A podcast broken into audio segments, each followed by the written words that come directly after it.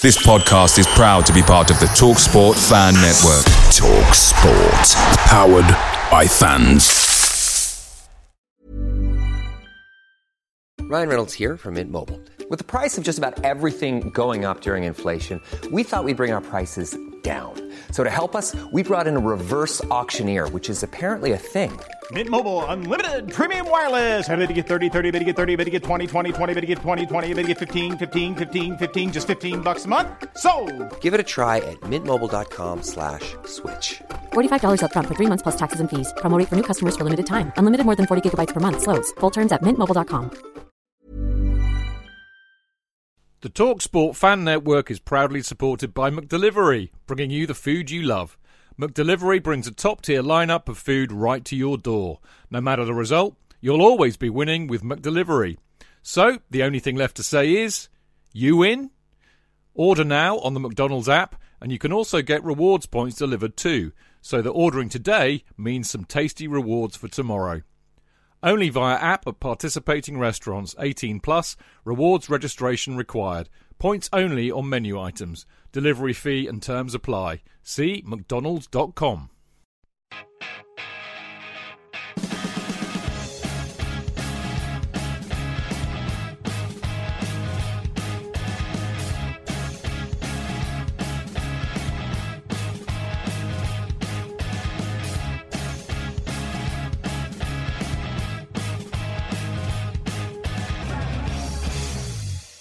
Welcome to the Chelsea Fancast, fueled by Guinness, powered by celery.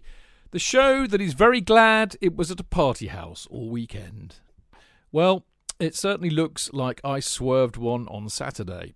Sad as I was not to be at the bridge to meet all the usual suspects, Chelsea dished up, even by this season's low bar, an awful performance as Brighton swept them aside easily, and I was spared it. Oh, how the mighty have fallen. Chelsea, not me, that is. Uh, as I said many times before, the constant upheaval of new ownership, change in managers, and influx of new signings has put us in this position.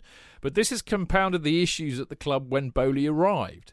No spine in the team, literally and metaphorically. No leadership, a group of individuals not playing as a team, and based on Saturday's evidence, either not willing to put in a shift or not capable of it.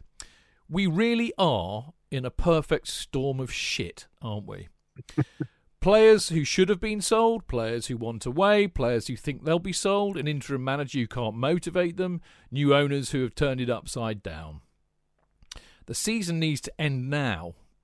But should we already be worried about next season with the potential fire sale to mitigate FFP issues, all without the revenue of European football? Anyway, we've got Real Madrid tomorrow. Enjoy it while it lasts, because at this rate, we'll not be seeing Champions League football at the bridge for a long, long, long time. And the I see I'm confused because I don't know if I've used this title before, but anyway, bollocks. I'm going to use it again. Uh, invertebrate jellies. Chelsea Fancast 986. Now, I feel that's quite appropriate to call the show Invertebrate Jellies because, of course, it's a very poncy name for having no spine. But of course, that's the term that Boris Johnson used to describe the Labour Party uh, over Brexit in a speech he made. And frankly, half of the reason we're in this pickle is because of that fat fuck. So I thought I'd steal his, I thought I'd steal his bon mot. Uh, anyway, I'm Stamford Chidge, as we all know, and as ever, I've got the absolutely delightful man from the milk, uh, the black. Uh, I don't even know how to describe it. The milk tray. You look like the bloke from the milk tray ads, mate. Retro. I think he was a bit smoother than that, and he had a roll neck. I've just got a, a black hoodie on and uh, and uh, a black snood. Snood. could call it. Snood. Who's It's the a- it's a wanker in the snood? It is snood. It's a it's a beanie really, but uh, I'm less cold. I'm not wearing my coat. Looking good, actually, mate. Looking well, I have to say. Uh, I'm a bit bags under my eyes, but yeah, Yeah. getting a bit of rest. Getting a bit of rest. Good. so. Yeah, you do. You look rested. You look, you know. Yeah, yeah, yeah, yeah. Good It, on uh, you, man. rested after the, the the madness of Friday, which was one of the great evenings. Uh, But whether anybody could actually hear a word that was being said at the on the other end, but uh, It was rather was- ranty and shouty, but it was It- audible. I did a bit of a mix on it, so it should have been all right. ooh, get you. Get Ooh. me. And it meant, by the way, by having to remix it, not in a DJ style, uh, but uh, it meant that my arrival at this debauched mini festival slash party was distinctly delayed, and I'm I wish I hadn't remixed it and was late. But hey, the things I do for these people, I don't know. Oh, well. Anyway, who we got on the show tonight? Ah, great, great mind, great wit, lovely man. Um, uh, he is, of course, he is, of course, the the housewife's cho- cho- choice, the housewife's Choice, choice, choice. housewife's choice, housewife's choice, uh, and it's Gurney fifty nine, and it is, of course, um, all the way from Kingston. Jamaica. Mr. Clayton, yeah, not On- Jamaica. on That would be like that. No, but I'll do that voice. That would be Mr. Clayton Beerman. Whoop, whoop, whoop. Evening all. Oh, love! It's really lovely to see you, mate. Actually, you know, Lovely to see you too. yeah, you can be my eyes tonight, as I was deprived uh, the brilliance of watching that ninety minutes of football on Saturday because I was getting out my tits. Uh, there we go. I'm sure. I'm sure. I'm sure. I made the wrong decision. I should have gone to the football, really, shouldn't I? But there you go. Uh, right on the show uh, tonight. No, no. Before we do that, sorry. I still. I'm still. I'm still mentally in this big country house getting mashed, so I might be a bit not on it tonight. Anyway, as ever, don't forget you can listen to the show live every Monday and Friday. Sorry, JK. I'll I'll start that again. As ever, don't forget you can listen to the show live uh, every Monday and Friday. I don't know why I bothered at 7:30 p.m. by going to Mixlr, which is chelsea-fancast.mixlr, M-I-X-L-R dot com, where you can join in all of the chat by posting on the live chat page. As so many of you lovely people do. Good to see so many of you in there as always. Where would we be without you? I can tell you. We would not be doing this, that's for sure. We would be nothing. Anyway, uh, you can, of course, follow us on all the socials at Chelsea Fancast, uh, and, of course, listen and subscribe to the show on Acast, Spotify, Apple, and all good podcast platforms. And uh, make sure you leave us a heartfelt, glowing five star review. None of the none of the naughty, rude words in there about what you really think of us. They can stay on other people's reviews. Right, in a moment we're going to be uh, brace ourselves. We're going to be talking Chelsea, Brighton.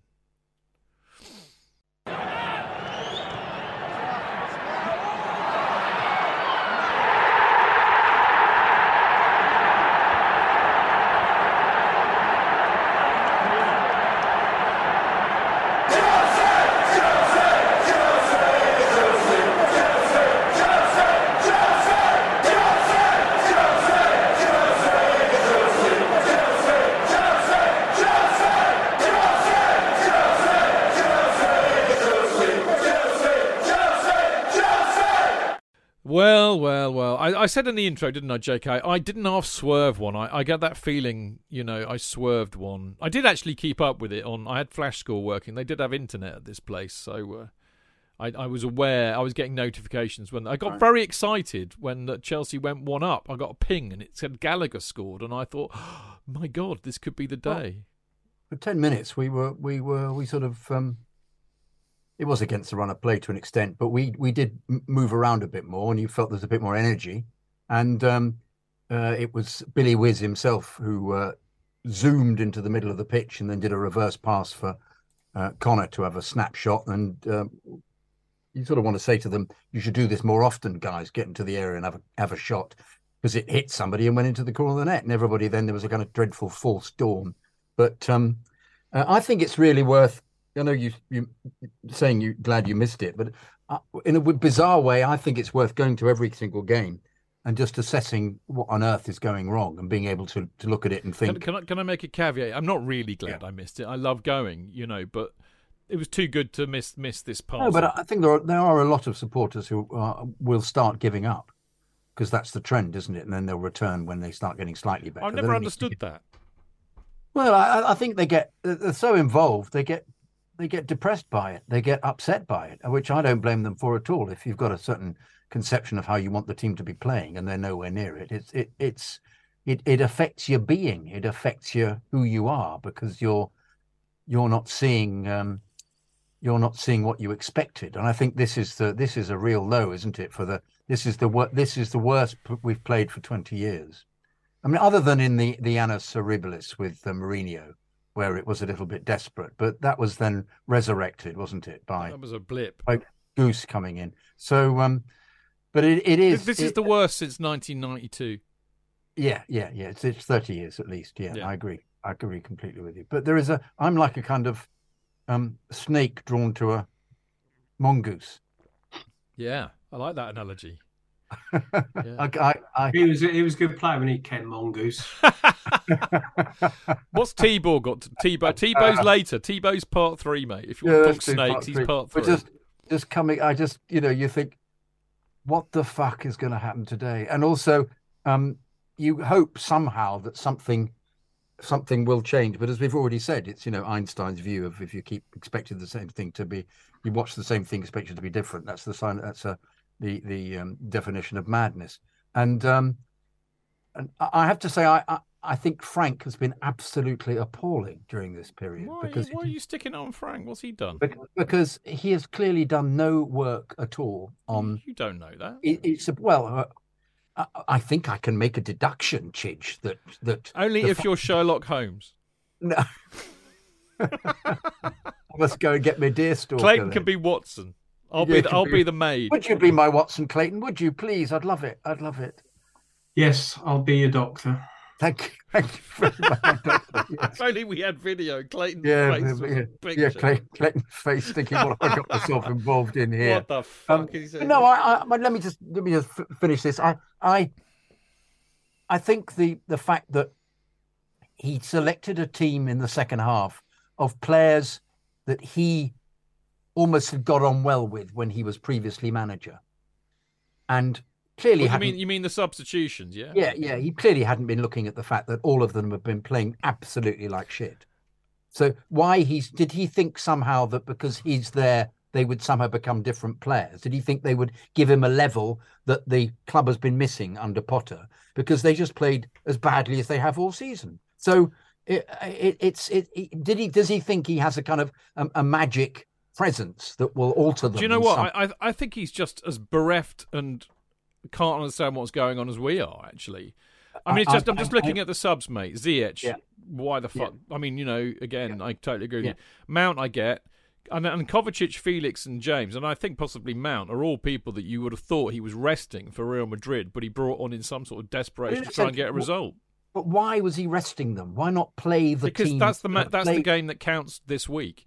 No, no, but why rest them? Why not play the team that you think is going to work and play I- them? I agree. If they get injured, tough shit. Yeah, tough shit. I you know, we're not they're not keeping them all in cotton wool. And a very interesting thing happened. Um, as I was, uh, I chatted to several people after the game in, in Ossie's, and um, as I, and, a, and a guy who who's one of the head, he's involved with the whole the catering aspect of everything. Who's a who's I'm very friendly with, um, came up to me and said, "I'm Clayton, unlike other people who want to punch my lights out." But um, uh, and I, I came up. Uh, um, he came up and said, "Oh, Jonathan, Jonathan." He said, "I just went into the players' lounge." He said, "Frank is in there. Frank is in there." And he said, "I heard him say." We're Chelsea. We're fucking Chelsea. He said, I couldn't bear it and I ran out. He said. And I said, Well, that's exactly echoing what he then said in the presser, which is this is Chelsea. And why are they not playing up to a level for Chelsea? Well, th- does this mean, has this been, and here's another thing is he did that thing which lots of managers seem to do when they come into a new situation, as they say they're not fit. And you think, well, there's an aspect of that you just observing them. They're so slow to the ball. They're so not committed. They're so lacking in any kind of um, intensity. Perhaps they, perhaps under Potter, it became like that. I Was- don't was it, know. was it? Was it? Well, I can't remember if we talked about this on Friday because it, it was so mad on Friday that I, it, I I couldn't take any of it in. But somebody I heard somewhere somebody saying that they're not fit enough, and the reason that they're not fit enough is because we've got so many in the squad.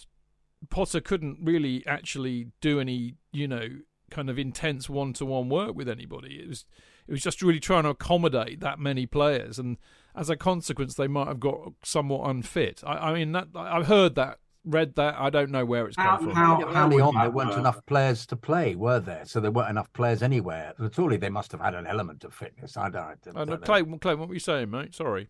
No, I mean that, that that that can't be right. I mean that that's just bollocks. I mean, the the thing is with too many players is that you can't perhaps work on tactics. Perhaps you you don't you know because he didn't, and I'm not blaming him for this because it was a situation that was put on him.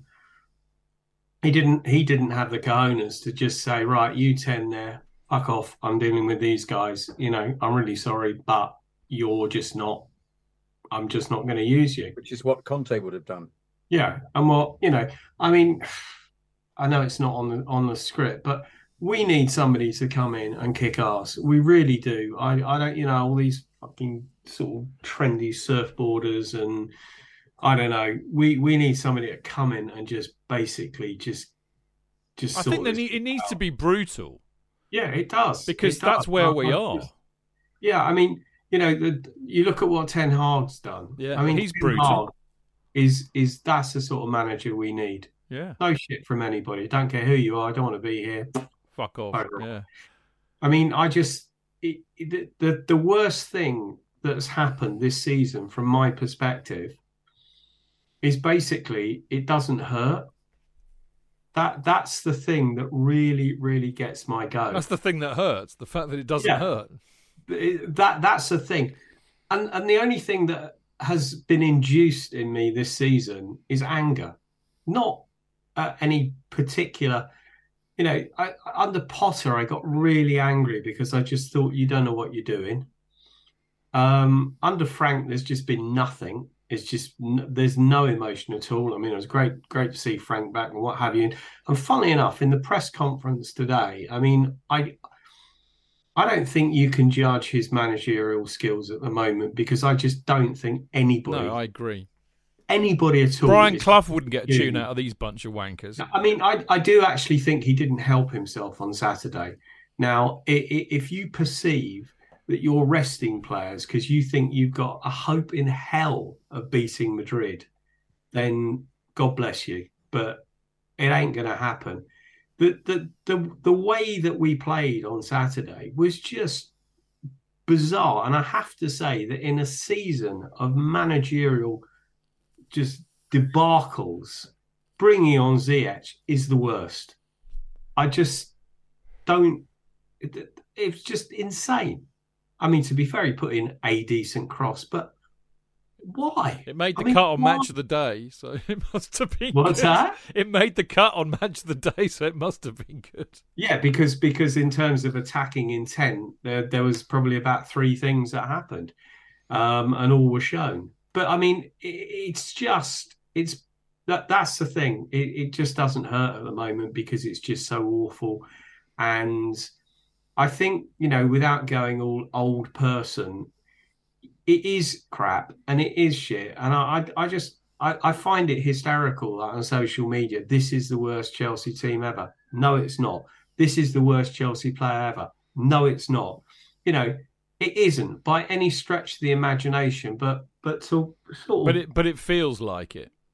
Yeah, and I mean, if you if you are what 25, 30, then, 35, then, then it is the worst. This, this is it. You've yeah. never seen anything this bad. And okay, this bad quarter final of the Champions League and eleventh in in the Premier League.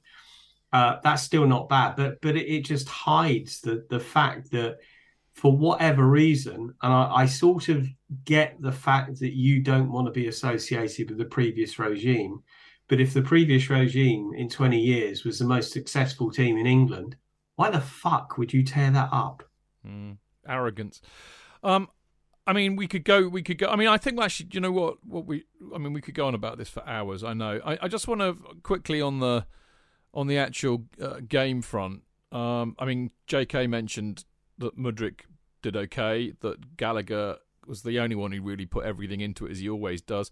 But Kepa was excellent. He, he, you know, he, I, have only seen half hour highlights. I, ha- I have to say, so apologies, people, for my, uh, you know, not being as on it as normally. But you know, most of Kepa's saves made the cut actually, but it, it could have been a fucking cricket score if, if he hadn't turned up, and I think he did. And you know, we're very quick to criticise Kepa. I think we should be equally quick to praise him. What do you think, boys?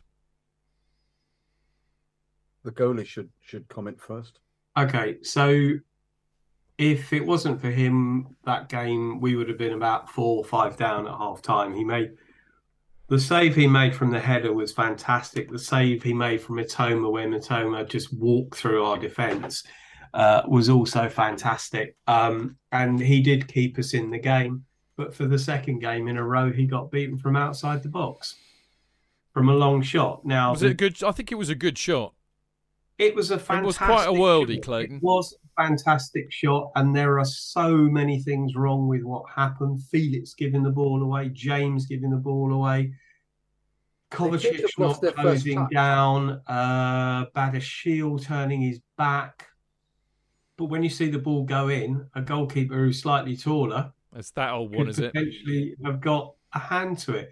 The goal against Real Madrid, again, the second goal was an absolute shit show. There were so many people basically made mistakes, but again, you know, Kepa's beaten from outside. He is the most fantastic reaction goalkeeper. He really is, and he's great with his feet. And you know, it it, it seems churlish to criticise him on Saturday, and I don't criticise him. You know that that was a fantastic goal, but you know, at the end of the day, he he he kept us in it. I mean, two line scoreline. It could have been five one. I mean, it really was just it was embarrassing, and and he, he was great. He was great. Um, whether he's a long term solution, Mm. I, I don't think so. The second goal, just to say, you're absolutely right. Badiashile didn't make any effort to block the shot at all, to go to go and close the guy down at all. Badiashile But it shouldn't it shouldn't have got anywhere near, near that anyway. Anyway, but nonetheless, we're not seeing any of gave that, it away. that never never say die Yeah. approach that nearly every other Premier League defender has, which is to rush out to to narrow the Yeah. any possibility of anything being shot Yeah. in that area. And the very fact you got Absolutely. a shot, the Badiashile was awful. Chidge, I wonder why that was. Well, you why why do you Why, think why that? do you think? Um, because he hasn't played, I suppose. That's Because- the, because that's the right think- answer. Exactly that. Cut out the Champions League squad. Yeah. Not playing with I mean Fofana and Badiashile looked pretty poor on um, Saturday. They had no protection from the midfield. They were completely exposed. Would that be they- because we didn't play with a defensive midfielder? Listen, Would it- that be it- because we don't have a defensive midfielder at the club? I can see Look, the, it's the, the- I, the- I can the see the point- the pain point etched on your face, guys, the blood You look at Badia Shield. from, from Clayton's face. Everybody at home. Yeah. Badiashile, when he was playing with Silva when he first joined the club, different player. Brilliant, wasn't he?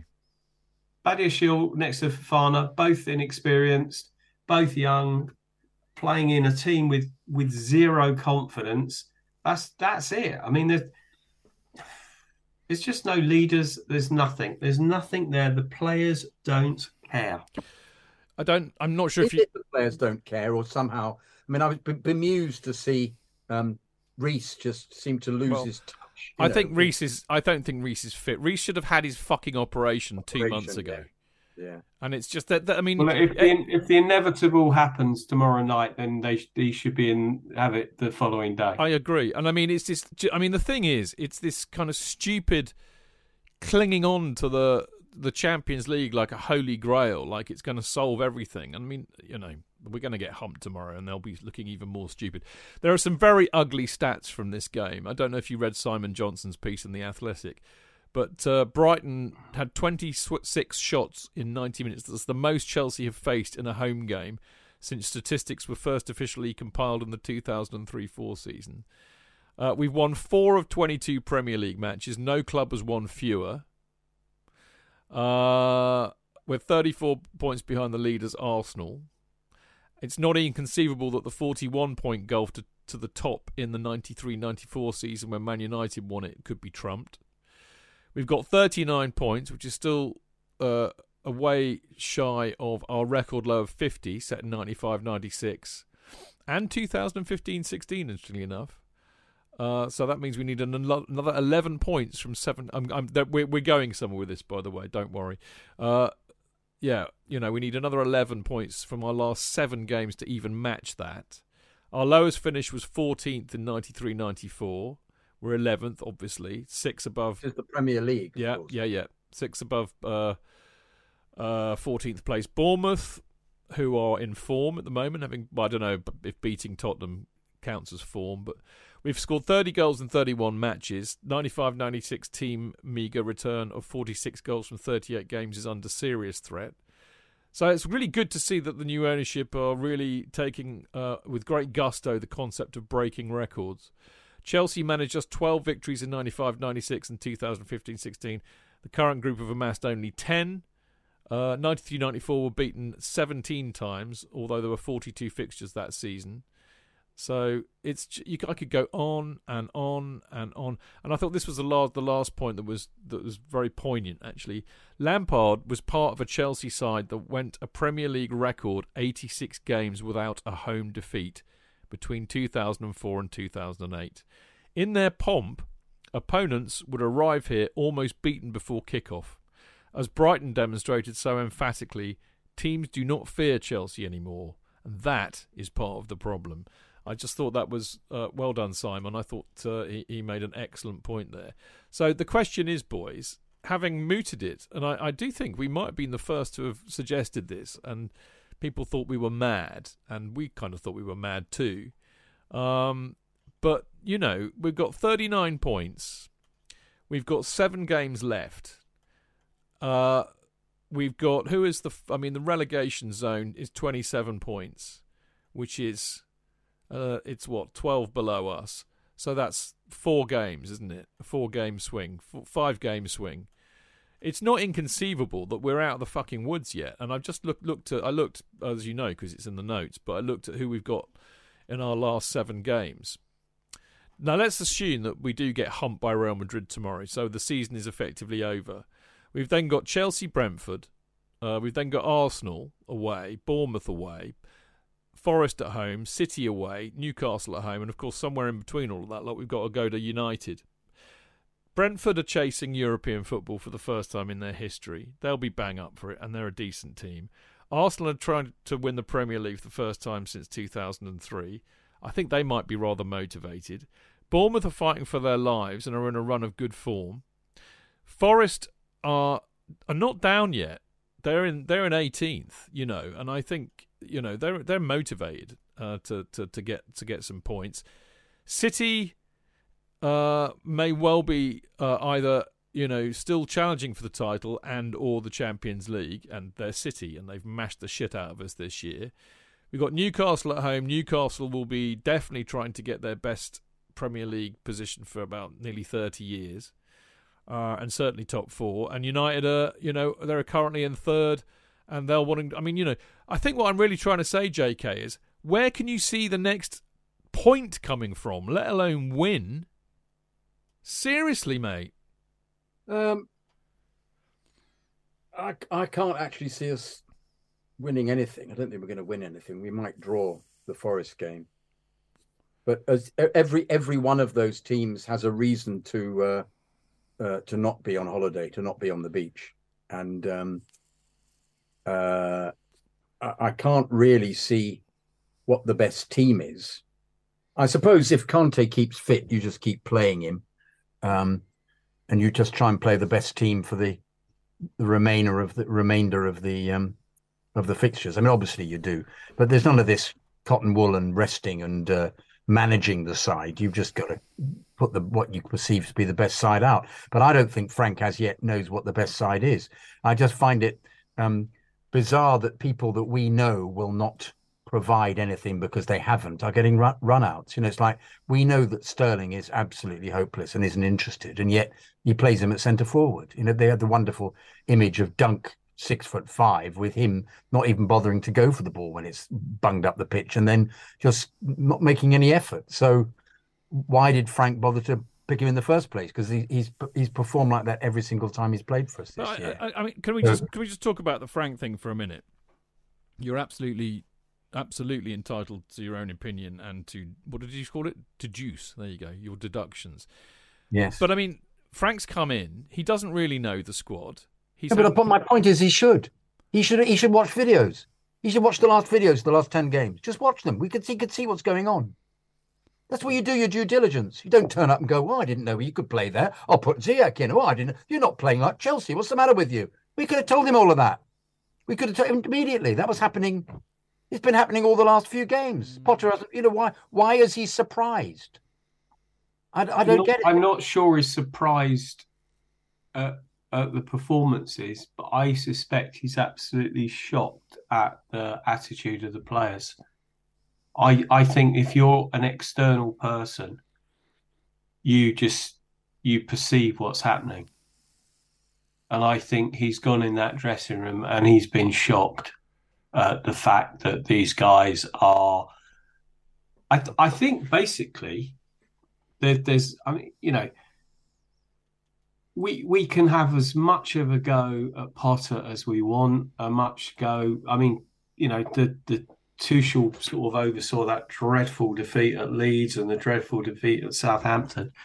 So nobody's covered themselves in glory, but for for for whatever reason, and I don't know whether it's because of how many players we've brought in, there's nothing there. There's no gumption. There's no soul. There's no heart.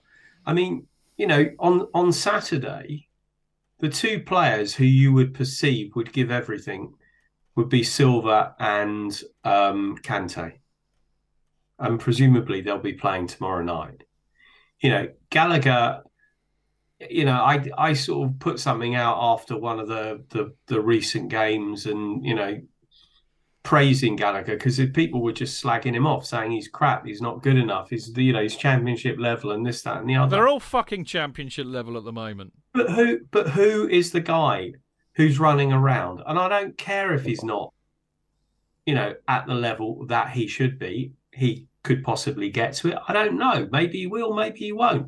But he's the only one that I can see that's running around giving everything. Final whistle on Saturday, he basically slumped to the turf and was, you could see he'd given everything and he was absolutely distraught that we'd lost. Didn't see anybody else do that. You know, Kovacic couldn't get off the bloody pitch quick enough. It's just, it I, that that's my perception is that Frank is is is shocked at what he's he's he's basically well, inherited. I, I, also think there's a massive difference between watching all the videos of the games and actually being with the players in the flesh, and and the two are, are not necessarily related because you as a manager will will hope that you will see more. It's a bit like what we say, isn't it, about when you watch a game live and you watch a game on TV. They're very different things. So I would imagine that he's kind of seeing things on the pitch or hoping for things that he's seeing at the training ground which is leading to some of these selections. But he's, you know, I think you have your suspicion, surely. Yeah, sh- yeah, I, I accept that. But but but all things being equal, he's in the same position that any manager that comes into a team, you know, with with if you like no prior knowledge will do. He will check things out, but. I mean, I, am not disagreeing with you, JK, because I, I, I agree. You know, if we can fucking see it, why can't they? Is is what we would always say, and I, I think there's some validity to that. But I don't think you can pin this on him, on, on entirely on him. I think I think this this is absolutely at the players. No, no, I, am not pinning it entirely on him. I think it was just he's on a complete hiding to nothing. Yeah, and, he is, uh, isn't he? And he, and the more this goes on, the more embarrassing this is going to be. And It could be the end of his future managerial career. Which says, I mean, okay, you know, on the one hand, he's got a big enough ego to take it on in the hope that it might work, but on the other hand. I think, I think, I think when it comes to Chelsea, look, we said this, didn't we, on Friday or last Monday? We said Anybody else would have said, fuck off, I'm not going back to you lot after what you did to me. But it's Frank, and he really genuinely does love this club, and I think he would do anything. I think there's a selflessness to, to this as well as the selfishness, oddly. It's quite a weird paradox, but I do think there is with him. Well, every other club has uh, who's sacked their manager has just kept the, the, the original staff in and put a caretaker manager in we've never heard of. You know, like yeah, Spurs, like Spurs. And how's that working out for them? Yeah, well, yeah, and I mean, you know, fuck off Bruno Saltor. I mean, he so didn't want to be here. Keeping him here would have been insane, and I think would have led to a riot. The, uh, the the fact that he said I'm speaking to Potter to make the uh, to make the transition smooth, Graham to make the transition smooth was just completely hideous. I think when the club heard that, they must have thought, "Oh my god, he's going to be carrying on doing the, the team selections with Graham. No thanks. Oh, fuck that shit. Okay, listen, we're going to have a, a quick um, a lemon break, uh, but before we do, we need to announce the fact that we are doing another Chelsea Fanca, Fancast Presents afternoon at the Troubadour Club. We're having an afternoon with the lovely John Boyle uh, this coming Sunday, 23rd of April. Only the Chelsea Fancast would get a Scotsman on to do a gig on St George's Day. We have no shame. Uh, Johnny Boyle is lovely. He was uh, part of the uh, 60s side. Uh, and he won a League Cup with us. Got a tankard for his troubles, and he didn't didn't get an FA Cup medal because he wasn't in the squad, and they didn't have more than a substitute in those days. But he did win the European Cup, Winners' Cup the following year. Was very instrumental in that. He was a wonderful, wonderful, wonderful player for the club, and he has great stories about that great 1960s uh, early 70s side. And he does also have a very large scrapbook because he's kept everything to do with his career. He's really engaging. He's very funny, uh, and he and his stories are just brilliant. So this is really not one to miss, people. It really, really isn't. Doors doors open at half two. We kick off at three o'clock. We'll be talking about the Real Madrid match with Johnny, no doubt, uh, and current Chelsea. But we'll also be having a big live Q and A with the great man himself. Tickets are twenty quid plus a two quid booking fee. Uh, you can get them from ticketweb.uk. Information about it is on our Facebook uh, fan page and, uh, of course, pinned to our Twitter account. Clayton, you you would have seen Johnny Boyle play, wouldn't you, mate? Do you know the thing is that he played in the first Chelsea game that I ever went to, and my one of my abiding memories from that game was how red his legs were. Love it. He was a great he was a great competitor and he was basically the Conor Gallagher of his day. I don't know. I, Jonathan would have slightly older than me, so he would have seen him more and appreciated him more. But he was that sort of player, wasn't he? Yeah, he was yeah. he was tenacious. Very, He very kicked after competitive. the ball. He never gave up. Yeah, yeah, yeah. And you wouldn't say you wouldn't say that he was the most skillful player. I mean that that late sixties, early seventies team had some really really skillful players, but you need John Boyles, you need Conor Gallagher's, you need a heartbeat. You, you, when he was sub, you brought him on to inject energy in the same way that, that Gallagher does. You, there's a there's a Mickey Thomas about Johnny Boyle as well. The fact that he just never stopped Yeah. running. He was he was always into into last ditch tackles and goal line clearances. He was just you know he, he, the kind of player that is is um is needed by the Unsung. the, the silk the silky silky smooth lot. Yeah, and unsung in the way. Yeah, absolutely. Are you you going to do your do some homework before Sunday and ask him some interesting I- I- questions? I- I don't need to do any homework. Well, it's I- all all up here. well, I, I, okay, I, I I didn't mean I didn't mean that uh, uh, to come out as rudely as it clearly did. no, no, but- I, I didn't take it rudely. I okay, just meant, okay. but I, I'm just it, uh, there are only certain, you know. I'm going to ask him about the League Cup. I'm going to ask him about Yeah. um, certain games that I remember going to. I'm going to ask him about um, being the first sub for Chelsea. I'm going to ask him about the '67 Cup final, which was bitterly disappointing um, for all of us because we were the favourites. Didn't turn up, did we? No, didn't turn up. I'm going to ask him about um, what happened for 70, why he, he suddenly was not in the in the, the frame. Ask him about um, 71 in the European Cup Winners' Cup final because that was a uh, he played in both legs of that and that was a, a, a wonderful victory. I might watch that before Sunday. You know, I'll do I'll do what Frank Lamp what you think Frank Lampard should have done. Your Okay. due your due I, diligence. my due diligence. I shall go and watch the uh, the Cup Winners' Cup final, and uh, to remind myself of what a lovely, lovely player he was. It's going to be. I'm really looking forward to it because I'm not going to really be saying much. I'm going to leave it all to you, mate, and the audience.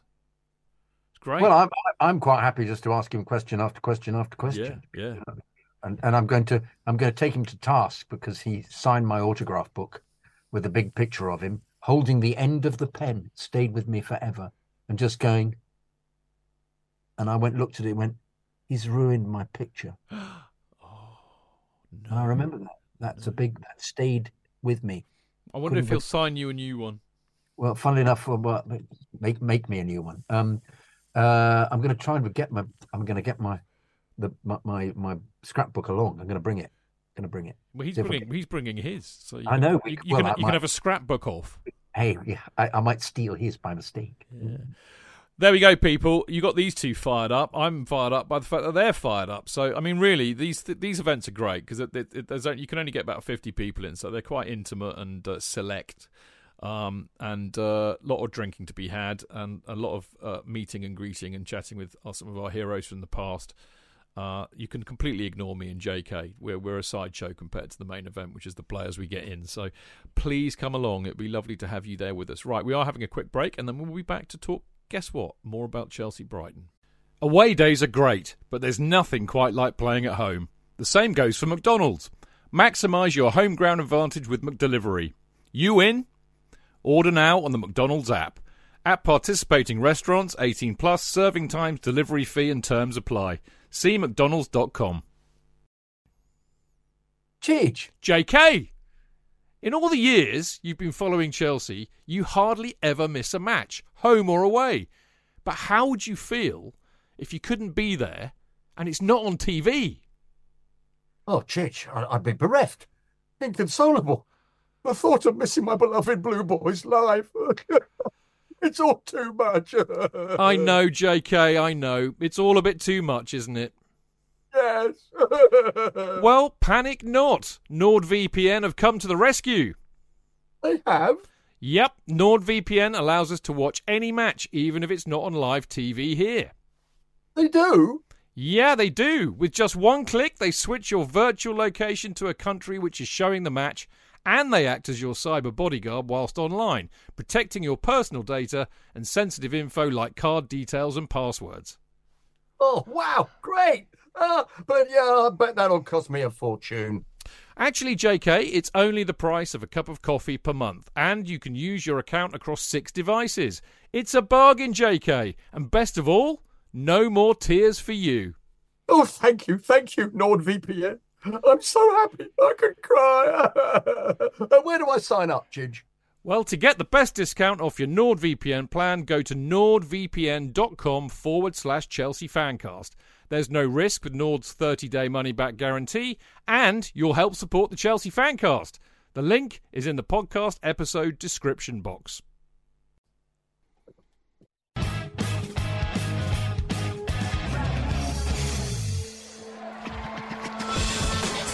Real fans, real opinions. I'm Jason Cundy, and you're listening to Chidge and the boys on the Chelsea Football Fancast. Total nutters and proper Chelsea. Footballfancast.com.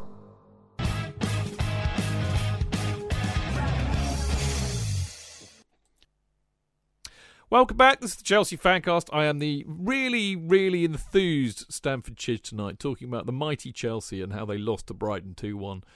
Uh, luckily, I wasn't there to see it because I was getting out of my tits in Devon somewhere. Uh, I think I got the better end of the deal. Uh, now, um, one thing I want to ask you both, uh, and I will ask you both. I'll ask Clayton first because I've got Clayton Beerman with me, by the way, and of course the wonderful legend that is Stan. Uh, Stan no, that's a Freudian slip if ever there was one. Jonathan, talk about blowing smoke up your own fucking ass. I don't know. Stamford Beerman. Stamford Beerman, Stamford Kydd. We're, we've all gone a bit hybrid tonight.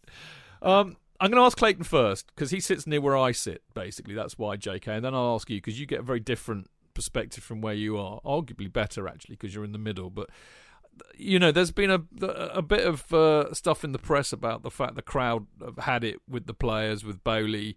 A lot of shit was was going down. I mean, was it a bit toxic? Was it a bit ranty? Was it a bit booey? No. No. Um, so they're lying again, are they?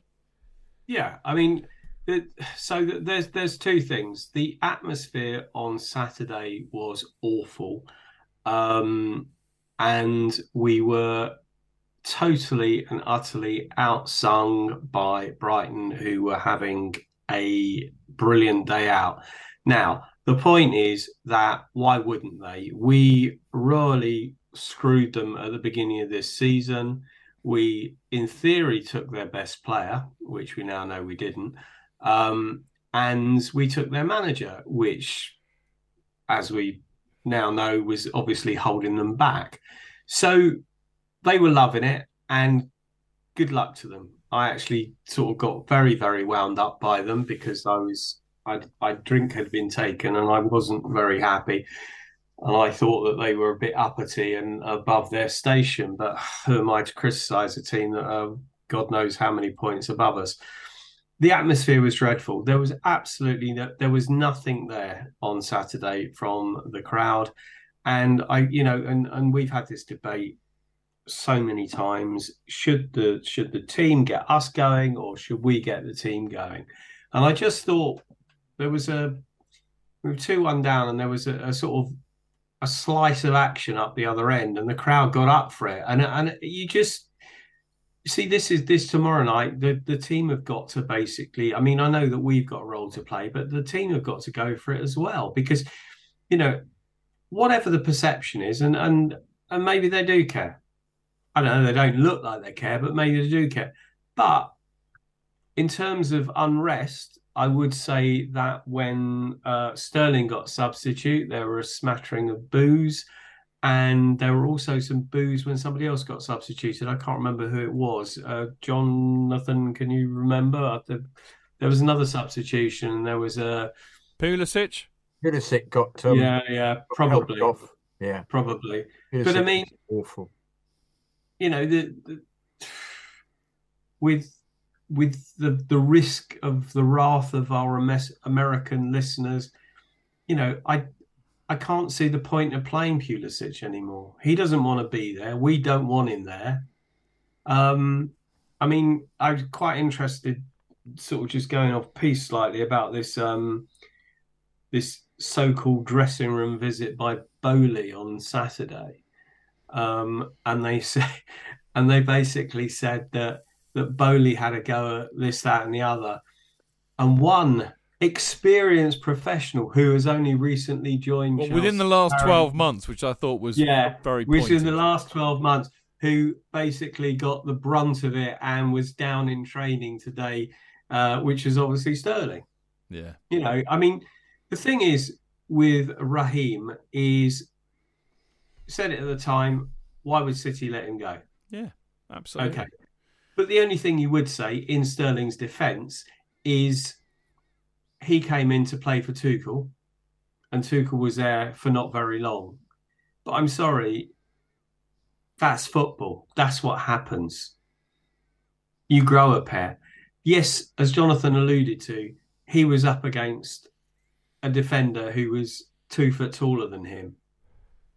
And they were, you know, when we were trying to play out, and we couldn't. We just hoofed it, and he's got no chance. But as with against Real Madrid, and I know I got called out on this on social media, he just doesn't run. He just doesn't. Uh, for me, well, he does he, run, but you know, no, I'm not going to say it. He was making runs, but then when he can't get the ball, he doesn't close down. And th- this is like in the last two games, this has been so obvious. Why does and, he? Run, why does he run like this? Well, because that's what he does. But but the point the point is that we have been pressed to an inch of our lives in the last two games, and it's embarrassing. We can't beat the press, and when the other team has got it, we don't press. No. So, anyway, just going back to the original question, no, I, I didn't really think the crowd were toxic because I think, and I, I, I don't want to speak for 42,000 other people, but I think a lot of people are just like, it's it, we're numb to it now. We know that nothing we do is going to change anything on the pitch, and I just think that's it. I think there's an apathy about it. Yeah, I think as you said earlier, actually the numbness. J.K., what about you? Where did you where did you hear from the uh, the um, the middle of the East Stand? Well, we we the energy level in the crowd went up when we scored, and there were a few dribbly carefrees happened, but um, it soon went back down to to very little um, because they were just so all over us and they were unbelievably loud. So uh, um,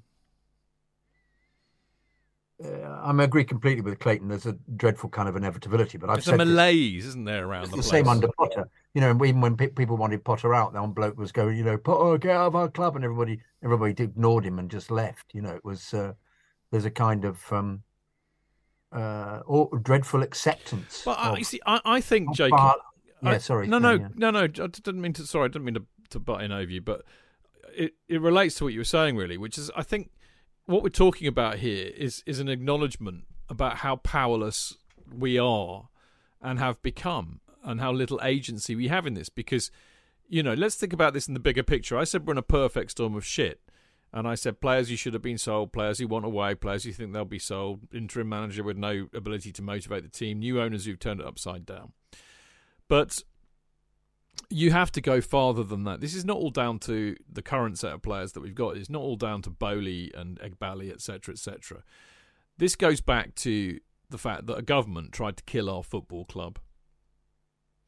And first, so we, we had no power in that. None of us did. They could have our club could have gone under, and there would have been absolutely fuck all that any of us could have done about it.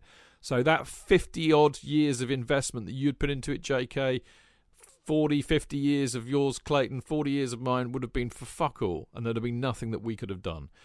And then they sell it to, to another load of people, Boehly in this case. There was really very little we had to do with that. I mean, I know the trust met all of the new prospective owners, but they, they were they were selling concepts to us. We had no, we had absolutely no say in who got that gig, and now they go and spunk six hundred million quid up the wall. We have no say in that. They hire Tuchel, who we all thought was doing a pretty good job. We have no. We are fucking powerless, and I think it's really this is what's happened. I think it's come home to roost finally. That supporters are just fodder. That's all we are. We're fodder to put money in their pocket, and we have no. We have we have emotional ownership, and that's it. We have no we have no say, no power, no influence. I've I've always felt that though, Chidge. I've never ever felt that we ever had a no, no, I, I, I, on an intellectual level, of course. But what I'm talking about here is this is an emotional, visceral thing. And I, I mean, why aren't people angry? Why aren't people burning down the gates? Because they know well, it won't make any difference. I think they might start getting more and more angry if this just carries on. You think they might? Well, I think they'll start taking it out on the on the owners.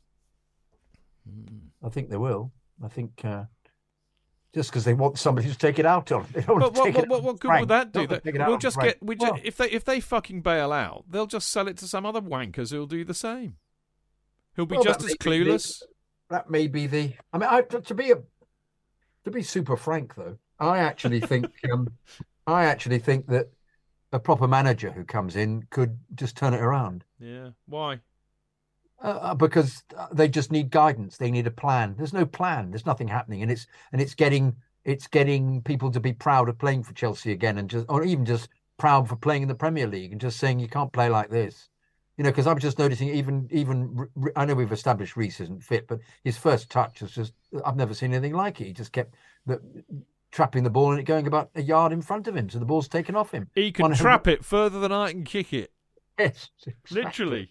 There was one horrendous moment where I think he gave the ball away and he got it back again. He just gave the ball away again immediately. You just think, oh god, there was so much of that going on and just dreadful control. And and as you said, we don't appear to have any any press going on. So therefore, we don't get the ball back in any way similar to the way that we did under Tuchel, which was it was a you know you could see the the plan was you you pressed until he got the ball back in that. What is it? It's the it, it's the the um originally the Barcelona way. You got the ball back under uh in in 12 seconds. It was it's the Guardiola way. You just it, it's it that is the aim of the press. You get it, and then you get the ball into the penalty area as soon as possible. But we don't. We're not doing any of these basic things. Any of the basic things that that the worst teams in the Premier League do. We're not. We're we're we're such a ragtag of idiocy, and Ah. That's a beautiful expression. I love that. Ragtail, ragtail of idiocy. Rag, ragtag, ragtag. Ragtag. Sorry, ragtag of idiocy. Ragtag. I, Clayton, I've I've I came up with a. Um, I mean, these things are probably you know left in my inner dialogue rather than put out on a on a football podcast, but. I had a I had a musing. I think I was probably having a particularly enjoyable dump after a long weekend partying, if you know what I mean. So I had time to cogitate on on on life and the universe and everything else. And I was thinking to myself, they've really kind of killed it. They've they've they've they've killed the club that we've known for the last twenty years. Okay, so actually, I think what they've done is that they've put the club into a position where we can't do what we've done for the last 20 years, which is to just put in a different manager and watch it all, all go wonderfully. And and I'm and I'm wondering if this is really I mean I looked at that Brighton side and and and they did you know they were everything that we are not. Aggressive one touch football going forward quickly with end product and and the pressing as JK was saying. So you know Boehly comes in and they said that they want us to be a different kind of club and they want us to to build it in a different kind of way. And they look towards Brighton and see how we're doing that. And Brighton go and buy this this kid from Paraguay who puts in a 30 yarder which is amazing uh, and he cost like tuppence and that's the whole model that they've done you can't do that from where we are, or sorry, from where we were. In a sense, you have to kill it to make to make that feasible. And if that's what they want to do, there's nothing we can do about that. But if if that is the, I mean, I don't think they deliberately, you know, sabotage us to this to this extent. But if we are in the place that we will end up this season, you know, we we might have money issues. I know that sounds farcical, but we've got FFP to watch out for. We'll have no revenue from uh, from European competition. We might not be able to attract some of the players that we want because they don't want to pay them lots of money. And I saw a wonderful diagram the other week or graph correlating Premier League title winning success with how much you played paid your players. And guess what? Who knew? The ones that paid them the most were the ones that won the league title the most, and that's what we used to do. They don't want to do that. They want to do this organic thing like Brighton have done. But I don't think you could have done that with Chelsea as it has been for 20 years. But you, you certainly will have to be able to if they plumb the depths that they are now. The trouble is, my question, Clayton, is what is the long term damage of what's happening here now? and how long will it t- take to rebuild it? Because you know, if we thought we were a way off winning the Premier League last season, how how far away from it are we now? Uh, okay, several questions in there. I'll, I'll answer the, I'll answer the last one first. How far away are we now? We're not very far away at all. I think we are probably a decent midfielder and decent forward away from challenging.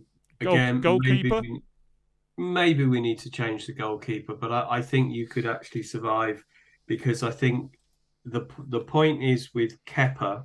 If you remember during the previous spell when he was playing under Frank and what have you, our defence was actually very good. And the problem was that his um, the the the shot to save ratio was horrendous. Whereas now he hasn't got the defense. So if you put the structure in place where you are stronger at the back and you've got defensive midfield in front of a strong defense, then he's perhaps the last thing that you need to change if you want to challenge for the title. So I don't think we're that far away from a, a, the the playing side of it. I think the obviously a lot of the purchasing is of young players who are all inexperienced. And, you know, it just goes back to the Badiashile and Fofana at centre half. You know, in two, three years' time, who knows? That that could be one of the best defenses defensive pairings in Europe. But we're But how we're, how many years, Clayton? That's what my well, point is. I just said I say in two to three years. Okay. But but the, but the point is that if you get in a couple of experienced players in midfield, in attack, if you get in a leader, and there has to be a leader because there isn't at the moment, and it might be that it's Mason Mount, it might be that it's Reece James, but they're not ready yet. Um, so from that perspective, I don't think we're that far away in personnel. But it all depends on who you get in as a manager. Mm. Because you can have all the players in the world, and, and we have most of them, um, and that there's nobody can do anything with it. So that, that that's the first part. And going back to uh, the last part, going back to the first part, it, it, it it's quite insane what they've done. They they have they've seen a model, and whilst their whole sporting model of of stability is completely at odds with what Roman did. And, and they've made the decision, and, and and why they made that decision, I don't know. But they made the decision that um, we are going to do it completely different. We're going to do it our way. And I think the problem is, is they try to do it all at once, and you can't do it all at once. And yes, they have destroyed what we had. We had an aura. We were a team. Um, the only thing I would say is that they have accelerated what's been happening since we won the league in 2017. Now, yes, we won cups and we won the Champions League, which is absolutely fantastic. But the squad, as we were moaning and have been for years, is disjointed. And now what you've got is you got a disjointed squad that's bloated and until you have this close season, I don't think it's. I, I don't know how much damage they've done. Because if you get, say, the 10, 15 players out, and that's going to be a huge ask, and you've got a new manager and a, a relatively new squad, I don't know. It's it's going to take time. I mean, the one thing that I would say about Brighton is that they were fantastic. Yeah, fantastic. they were. They were They proper were team. absolutely fantastic. I mean, They De Zerbi's, were- De Zerbi's turned them into. I mean, Potter could never have done what De Zerbi's done. I don't think. You know, do you know what? It, it, it's very similar, I think, to what happened with Ranieri and then Jose. Mm-hmm. You had a, a, a guy who was there who did a competent job. This is not my words because, like Sorry? JK, I couldn't stand Ranieri. Good, hated him from the, the minute he walked in the club. Um, but he had a ceiling and he couldn't get above that ceiling. And then you bring in an elite manager and boom, we won the league. And Potter obviously has a ceiling. Potter is very good at doing what he does and at Brighton. De Zerbi's come in and taken advantage of what Potter put in place in the same way that Jose did. So yeah, so it it this summer's probably the most important summer in the club's history. Yeah. Well, well, one of club's them. history. My my fear is that Nagelsmann is too um, experimental, and as you say, I think you, they need somebody who just comes in and Well, uh, experienced. experience and tells it like it is, and Yeah. just said, "I'm sorry, we're playing like this. He needs to be this," and really has a, a rod of iron with them, and just works out. You're not good enough. You're not playing. But but I think we established talked about this on Friday, didn't we? That there are ten players that shouldn't be involved in the club anymore, and they've got all these these other people who are on loan who will be returning, who should be should be uh, um, um, fighting for places. But Did you read that piece in the Athletic by Liam this week? Yeah, I've read, I've read, I ran the, the piece in the Telegraph, and uh, just saying how embarrassing it was with the, how Chelsea were such an embarrassing side now, and how uh, Boehly was embarrassing, and the I didn't read that one. What a laughing stock we were, and um, yes, it, it it's um, But did you see the one about um, contract expiry dates and uh, Yeah, book yeah. value? yeah, yeah, And I think the point that was fascinating about that, which of course we all know because we've been watching the fucking game for years, you know, we know. I mean, we did it. My my funny little coloured spreadsheet with all the yellow marking out the players that absolutely have to fucking go, yes, and there was like fifteen of them, right? And and that article by Liam was basically saying, yeah, good luck with that because you've got to do it before the 30th of January, be- uh, June, because that it's all to do with the English transfer window. Uh, The foreigners haven't got the money to pay some of these people who are on ridiculous amounts of money, and they all know this the situation we're in, so they're just going to bide their time. And It, you know, it's classic, uh, you know, economics, isn't it? brinkmanship, absolutely. Yeah. Yeah. So th- we're going to find it really hard to get rid of some of this dead weight. Unless they sell a variety of them, for Buy one, get two free. for bargains. Yeah, but yeah, but they then the, I get that in. Can I, can I just ask, does FFP count if you're not in Europe? I don't think I don't think FFP is a thing if you're not in Europe. Hmm. I, do you know what? I'm I'm not actually sure. I feel I ought to be, but I don't think I know. But I think what, what he still worked out was that, as we d- talked about on Friday, is that they need to end up with um, 92 million, don't they? They need to Yeah. spend 92 million. That is that's the cut, the cut, which I, I They need to I make said- seven makes ninety two no, million. no, yeah, 92 million from sales, and I said that's easily done. That's Gallagher and Mount. Thank you very Yeah, much. Well, hey, if we if we're looking at a worst case scenario, yes, but you know, and Colwill, you know, but Colwill needs to be in that squad because he's been outstanding for Brighton. There, there's been a big leak this week, hasn't there, about the fact that Colwill's going nowhere. Yeah, yeah, they They, did that. the club have made it known through their Yeah. their normal Yeah, sources. despite despite um, Nizaar, whatever his name is in the standard, saying he was off and it was uh, it was Nizaar in the standard. Mm, Mm, yeah. Yes, yes. What? Yeah, we, all we need to go. Jacka is- is- fucking Nori, mate. Hmm. yeah, yeah, the the Cy Phillips of journalism. Oh, he's now considered a journalist, Cy Phillips. Is he? journalist, Cy Well, Phillips. Mate, if you get paid to write for a newspaper, I mean, I could call myself a journalist. Yeah, you could, you could, Chidge. I yeah. could I could call myself many other things as well that rhyme with it. Uh, today I'll be kind and I won't. I just think it. I mean, we're in a right old pickle. But going back to where I started this point, is that if they are going to do it a different way, I think it goes back really. You can put this more simply, which is, you know, if you lot, as in us lot, if you lot think it's going to keep working, doing it the way that it's been done recently, then you're wrong. It can't be done like that anymore. And there is there is actually evidence to suggest that that might be true because, as Clayton so correctly said, we've been moaning about some of these things for quite a while now, the disjointedness, etc., etc.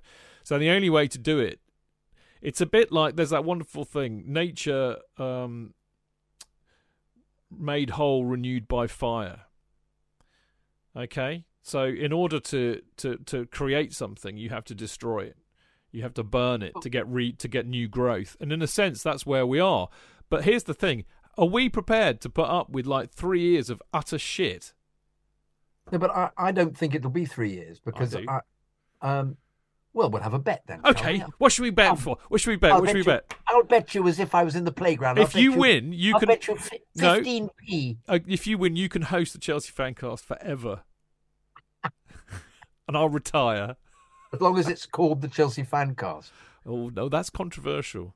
Ooh, That is controversial. very controversial. We, can't, Um, we can't tell you anymore. There will be news no, we can't soon. tell you anymore. Um, uh, no, but I, I, I, you would have thought, in view of the fact that they've got all these data experts in, that they will apply the same to the management. They will apply. They can't surely, with all these new people who are supposedly top banana Yeah, um, an- Vivell analysts. wants Nagelsmann because he knows him. Indeed. Where's the stats in that?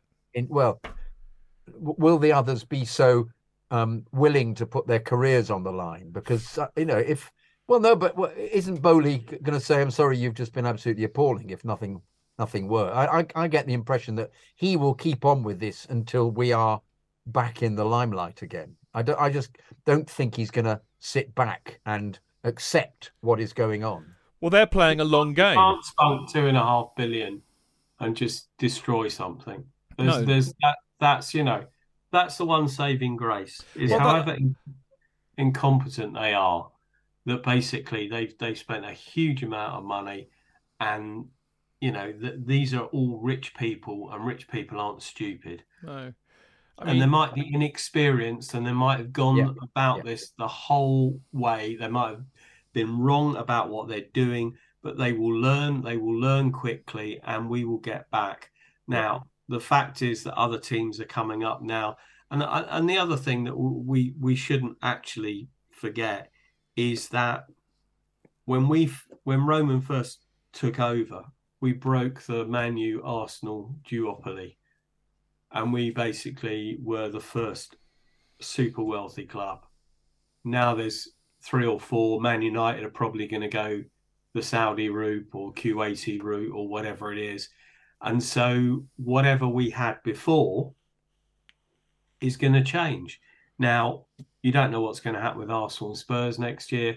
Um, so uh, it's it's not all doom and gloom these guys will learn and, and, and they know they have to learn quickly. They need a return on their investment. And the only way you get a return on investment is success. I, I agree, and I, I and I think the point you're kind of making subtly underneath that is that they, they are playing a long game here. They're not looking at it in the short term way that we do. Frank, They're, they're Frank pl- just keeps saying that in his press conferences. well, that's because he's been told that by them. That's what it, it wouldn't have come out of that Yeah. from nowhere. But they they are playing a long game, and in the in, in, in, in that kind of context, you could put a long game as anywhere between now and ten years, I suspect, because we know that that's kind of their initial look at it.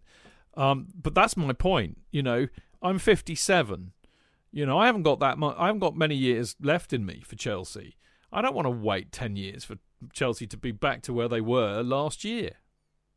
Do you? Yeah, well, you, you may say that. What Jonathan I got to say? Well, I know it's a very you're older than me for fuck's sake. That's that's why it's a valid question.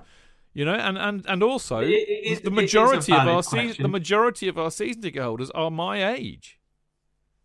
Well, that that's another reason why the, the basically the atmosphere is so crap because they're all our sort of age, and you know our days of singing and ranting and all the well ranting not so much, but the singing is is sort of not so much for us anymore. got- But just got- just going back to the whole thing about how long it's going to take.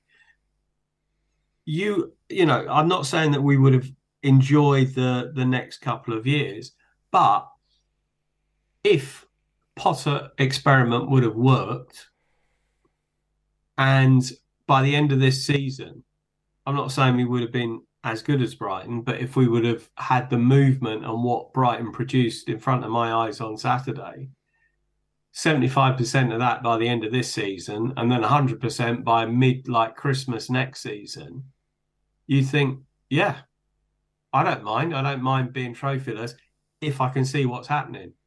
The problem Sure. is that there's nothing. We're we're seeing nothing at the moment. But but Clayton, do you honestly think that we have players on a par with the Brighton players? Because I don't think we do. I don't think we have a um, a midfielder like Mac Allister. We don't have a midfielder like Caicedo. We don't have a winger like um, what's his name, Metallo. The uh, we don't with, with the close skill. Okay, So you know uh, we we've clearly okay. not, Uh, we not have got a midfielder like Mac Allister because Okay, we've what- got Enzo. Yeah, we've got Enzo. But well, he's a different type of midfielder. But in, we haven't got a mid defensive Yeah, midfielder. but it's like it, it's a quality midfielder right who just needs quality midfielders next around to him. Around. Mason Mount has proven over the last couple of years that he's a quality midfielder. Obviously, something's gone horribly wrong with him at the moment. Yeah, yeah. Um, Mitoma, fantastic. Pot, Potter didn't pick him. um, I think he was on loan last season, wasn't he? And I don't think he was in the team until what have you. Um, you can't say from watching uh, Mudryk on Saturday that he hasn't got the potential to be Oh, that yeah, I agree. I agree completely. So you you have got some Yeah. of the ingredients of what Yeah. Brighton had.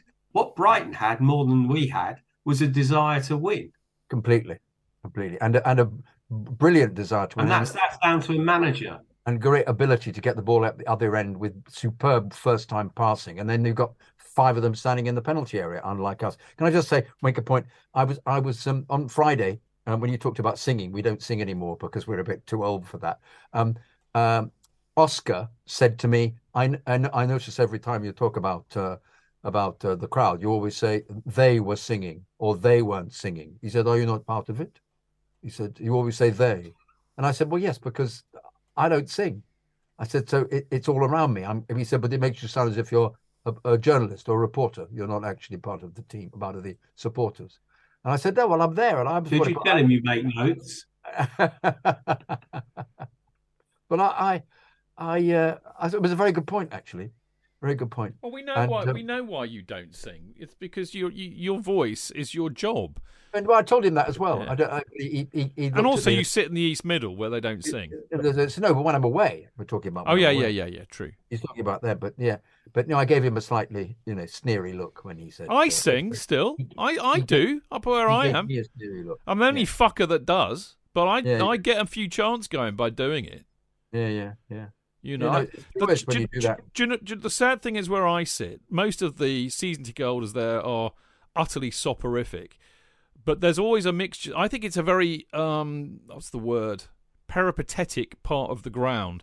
Ooh. There are people that turn up one week, you don't see them for weeks afterwards. So there's, I think there's a lot of people that get tickets there who are members and get them on the ticket exchange, and they're really bang up for it. And it's it's tragic. They turn up really excited, you know. Oh yeah, but, uh, you know they're a bit old school, a lot of them, and they're like looking forward to uh, a good old sing song, and they get nothing. And I've so it actually encourages me to fucking sing.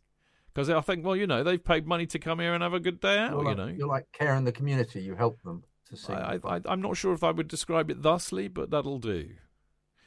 But uh, I, I, you know, so I sing, but not all the time. Not like I do when I'm away. When you're away, you sing nine. Well, I, I mean, even at The Southampton. song I will sing is is always na na na na na. Ooh. oh, Yeah. I mean, the last away game, to my shame, was the Southampton one. It's not fucking easy to get tickets for away these days, but anyway, it was the Southampton one where we got humped by them when Tuchel's in charge, and I sang for the night. Well, and I was very, very, very drunk, but I still sang for ninety minutes.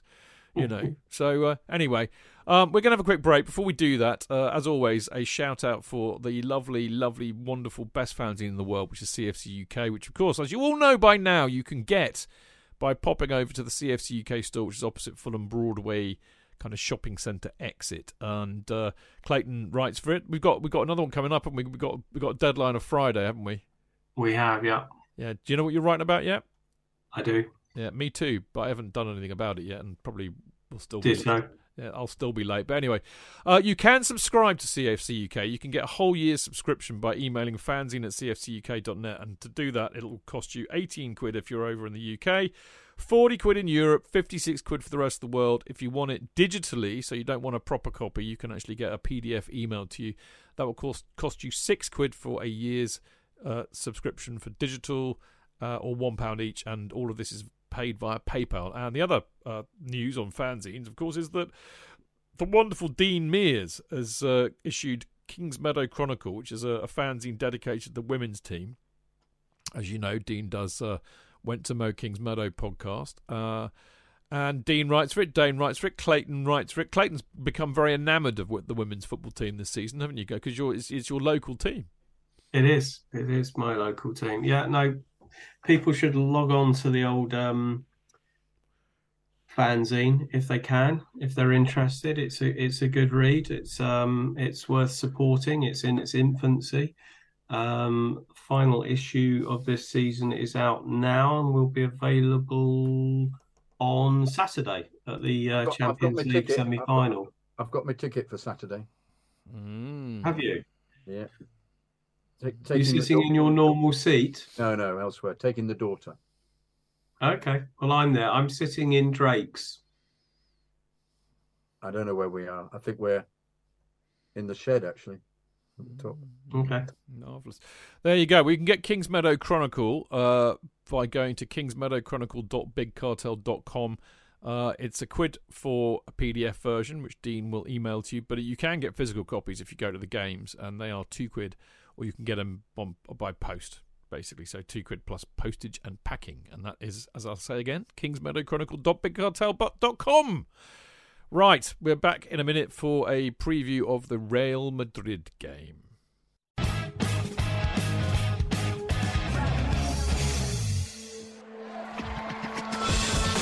Real fans, real opinions.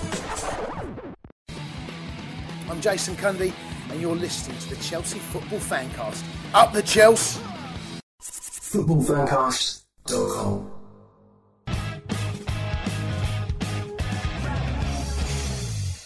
Welcome back. This is the Chelsea Fancast. I'm, of course, Stamford Chidge, and I have with me the delectable, looking very suave in black, debonair. Oh, in black. He's looking very debonair in his black beanie hat. Oh, debonair. the lovely Jonathan Kydd. And, uh, lovely to be on the show. Of course, we've got the uh, fantastic uh, Housewife's Choice, Mr. Clayton. But Clayton, you've got your own fan club, mate. I have. It's lovely, and thank you everybody who's asked where I was. Um, obviously, I'd been banished, and Never, not true. He's, uh, he's doing a, oh, I'm not getting regular selection. So yeah, yeah, yeah, yeah. But thank you for, I was, for getting tweets, me back on. the, the tweets afterwards are always lovely to hear some somebody sensible on the show whenever you've been on. Yeah. Lovely to hear the the good reasoned arguments that Clayton comes up with, as if we all we talk is bollocks. Well, I think true. I think we do. I think that's safely established that we we, we you and I basically uh, you either are ranting about something or I'm winding you up. Right, right load of old bollocks. Or we're or we're or we're basically trying to you know discern the next where the next knob gag's coming from. I'm nothing without you. No, mate, I loved it. Nifty, Nifty is your number one fan. I loved that on, on Twitter, mate. Nifty Dubois. You know that song? Remember that song? My world is nothing without you. Remember that one? No. Nope. No, clearly not. No, okay. No.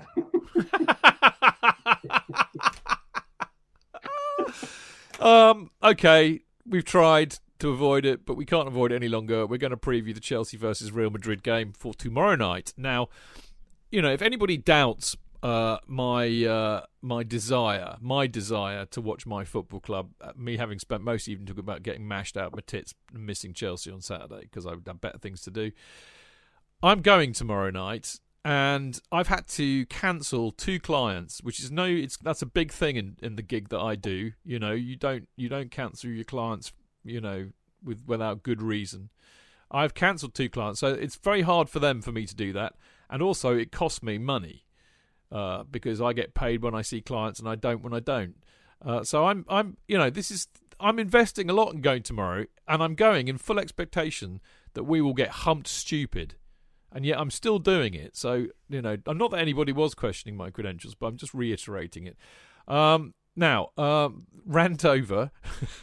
Here's my team, JK. And this is my team based on who's available. All right? Yes. Not yes, not yes. not not necessarily who I want, which is why Cucurella's got in there because I wouldn't want Oh, I wouldn't want him.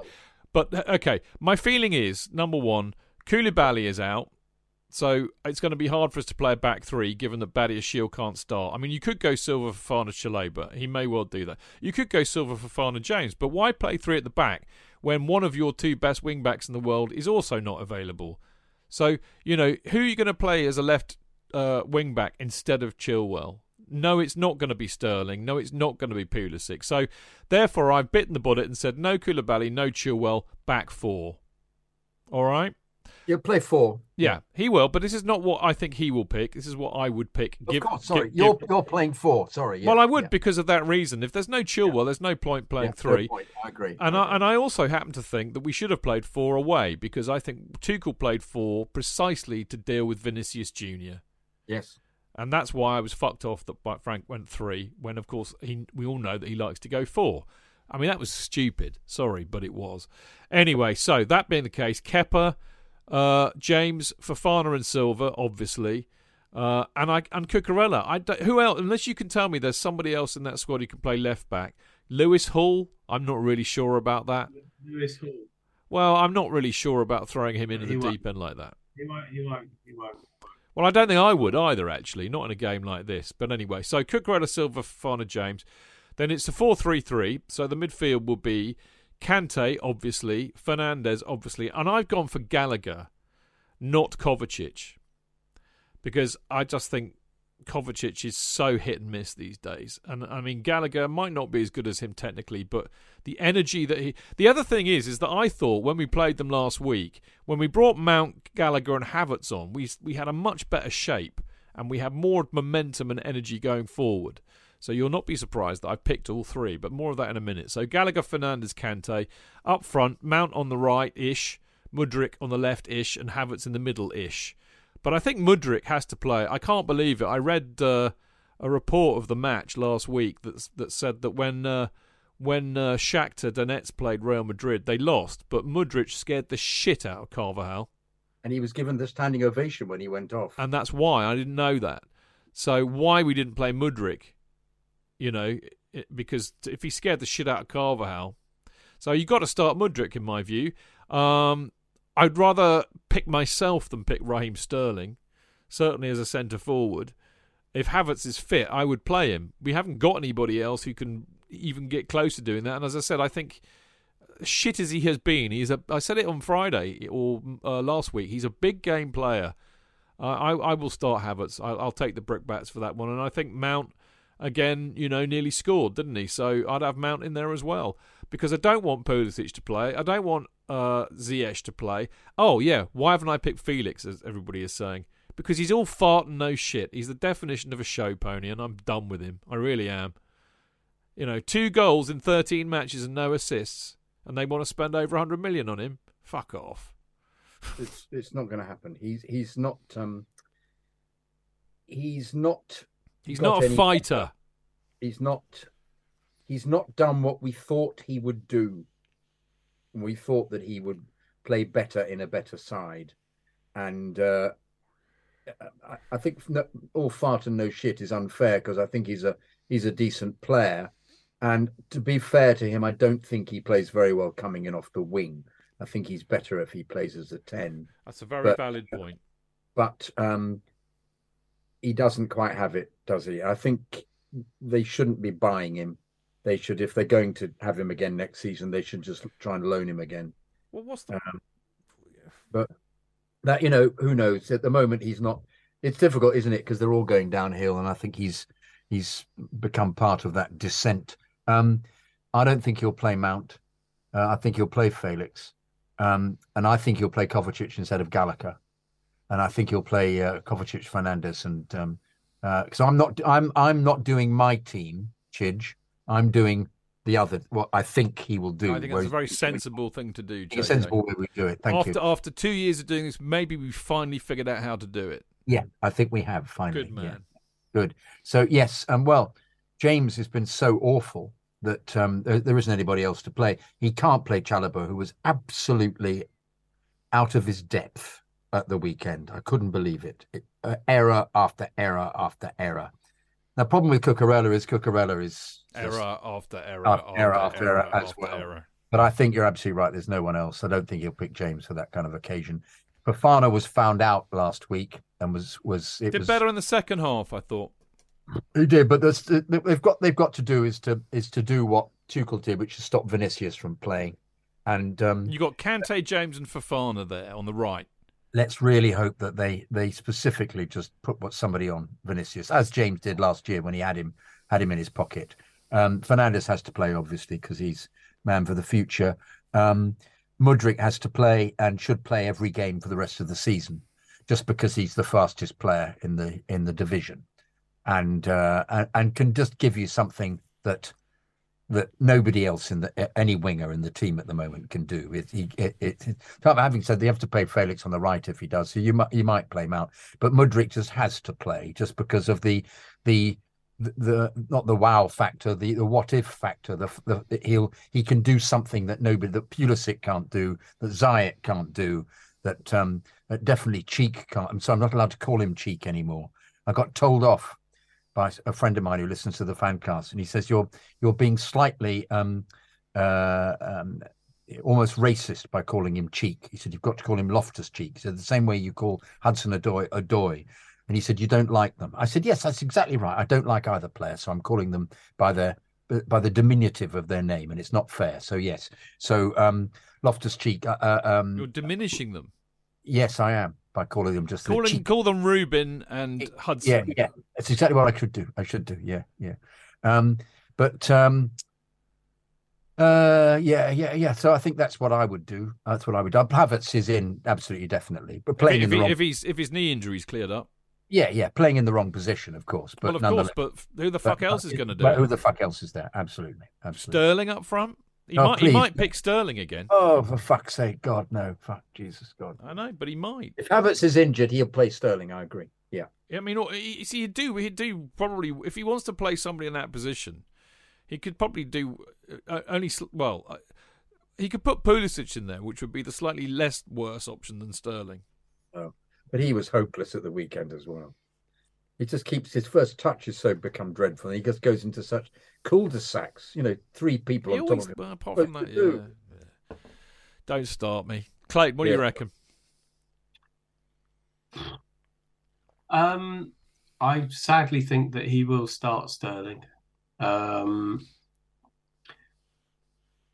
I think your back four is probably correct because I can't see who else there is. Um, Kanté Fernandez.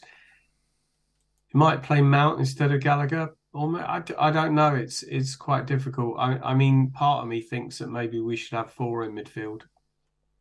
Um, and if Mount does play in your formation, then Don't you've tell got- me we're going to play four four fucking two. Well, I think I think we might. I think JK is right. I think we do need to have Mudryk because they need to be.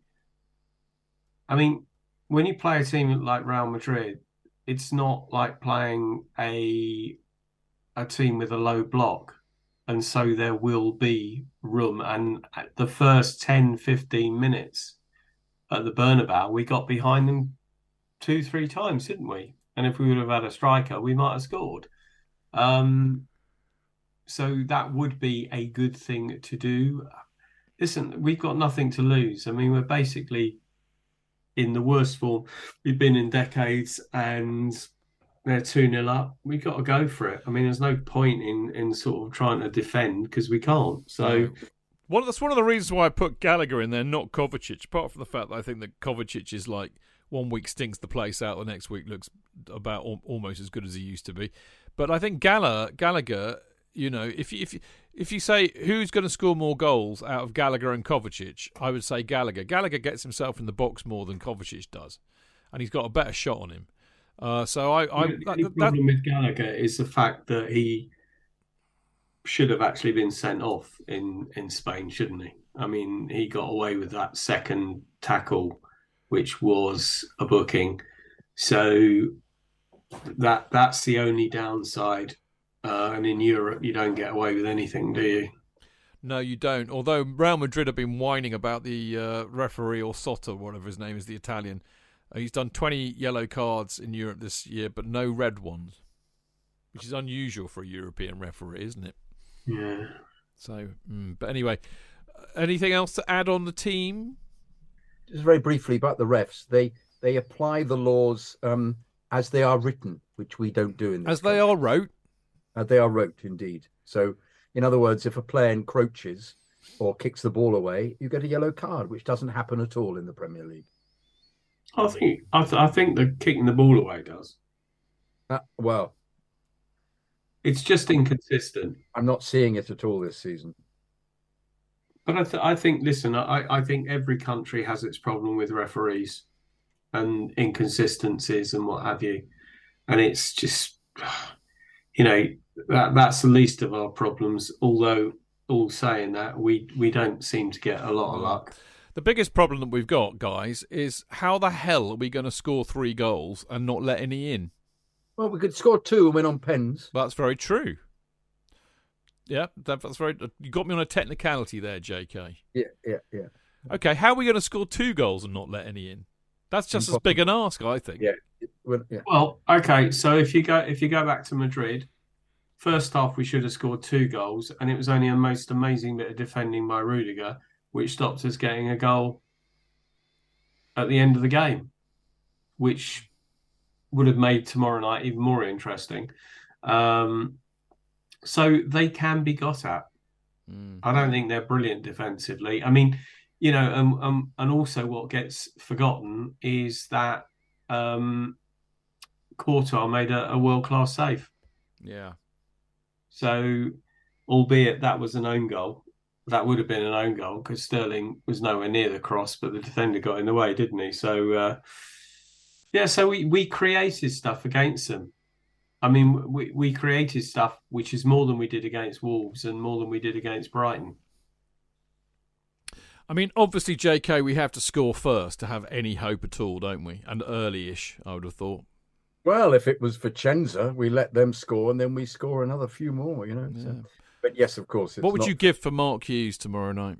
Oh, what a player! What Yeah. a player! Anyway, sorry, I interrupted your train of thought. Yeah, no, no. Um, uh, I suppose we have to. Yes, of course we have to score first. I mean, it. You know, um, perhaps Mudryk is on fire and sc- scores a couple of worldies, and it, it the whole thing changes. Um, I, I, I, I'm going along with observers' specs on, not expecting anything. So I mean, it's a good. I mean, Mudryk has to start. I mean, what I would like to see against. I mean, what will be interesting to see because you know Real Madrid humped Liverpool, didn't they, five two, and then only beat them one 0 in the uh, in the return leg. well, they only needed to, didn't Ex- they? and that's my point. So I wonder if you'll get a Real Madrid who won't really come out much, won't attack. We'll just say quite solid, try and hit us on the break. I mean, if I'm Carlo, I mean any any manager would do that. Say, look, we just have to sit back. We're, we're, we're two 0 up.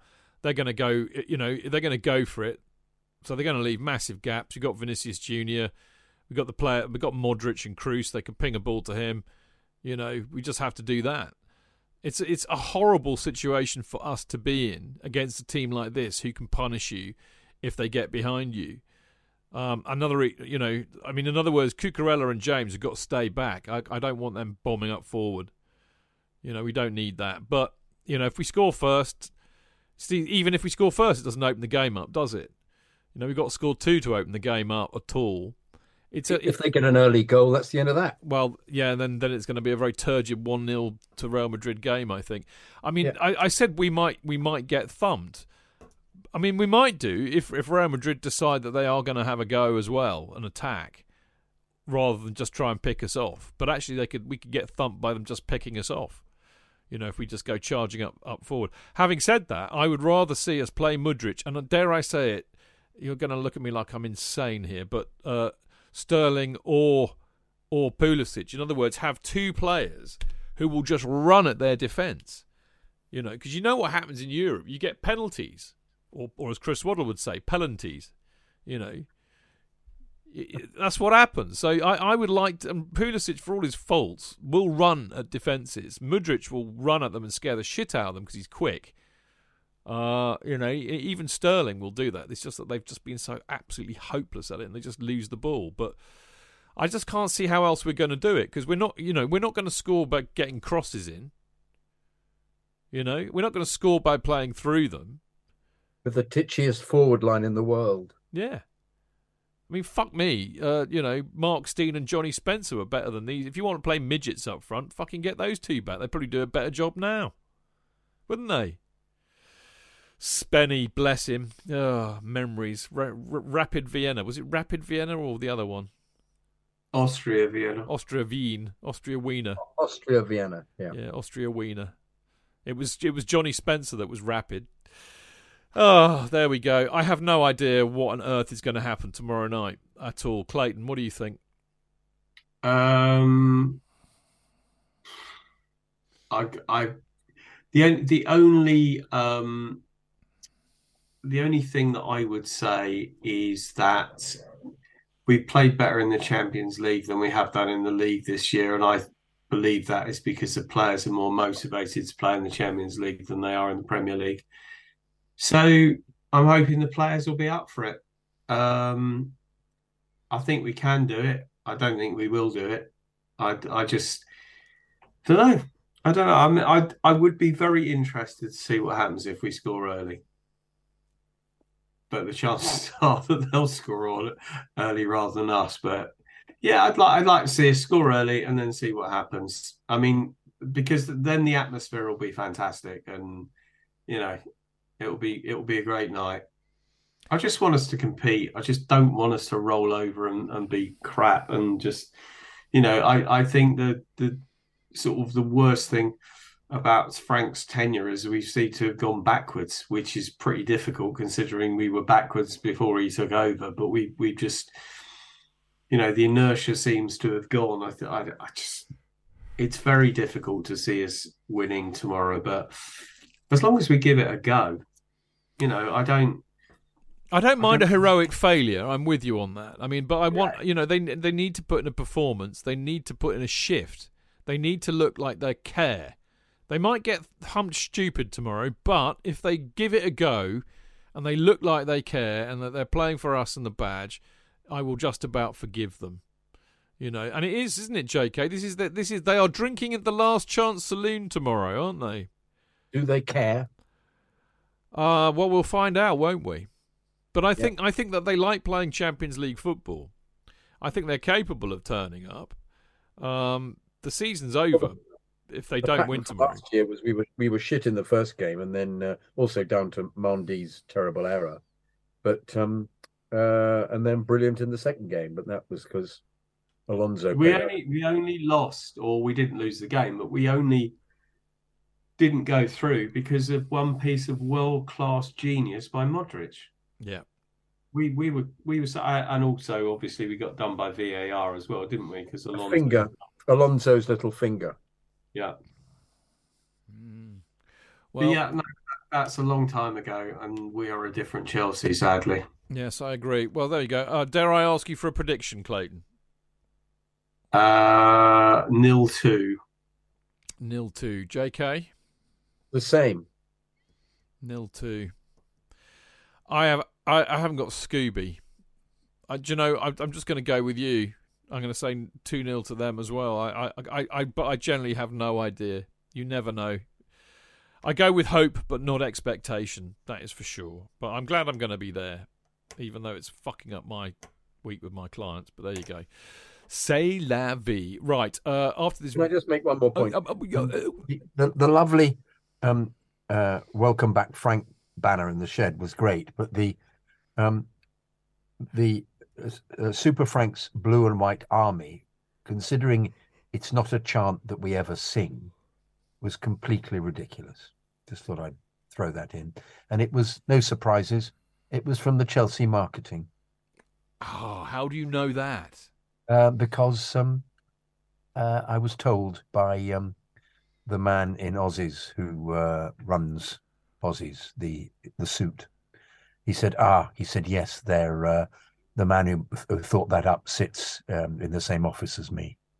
I'll mention it to him." What what band are you talking about? Super Frank's Blue and White Army. Frank's Blue and White Army.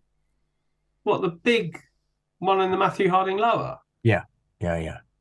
I thought that was um We are the shed. no. Oh, I was it Matthew Harding Lower? Was it Dave's? There was one in the Matthew. There was one in the shed. Yeah. That's welcome back, Frank. Yeah, that was We Are the Shed, was it? I presume so. But the other one was um, was a marketing. I Marketing. thought that was. I thought that was He Who Shall Not Be named. flag. I, I can I find thought out. so too.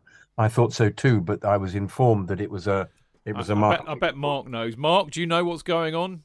If you're still Yeah, in Mixed you know. Alert, you need to let us know. If you could, Uh, Mark's. Because it was David Wilkinson who I sit with who complained about it, and and Henry said, uh, "Ah, yes, that was one of ours." He said, Did, did David go, I wish to register a complaint. "Funny you should say that." This is a dead banner. It has ceased to be.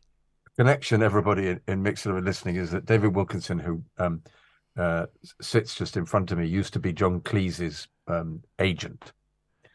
So this is why that would I, be I forgot that actually. I was just just. Did you? You were just you were just you, somehow it was there in your. Anyway, I've got definitive answer from Mark, or for those who are unfamiliar with this, Eddie Mac B A W A and Mixlr.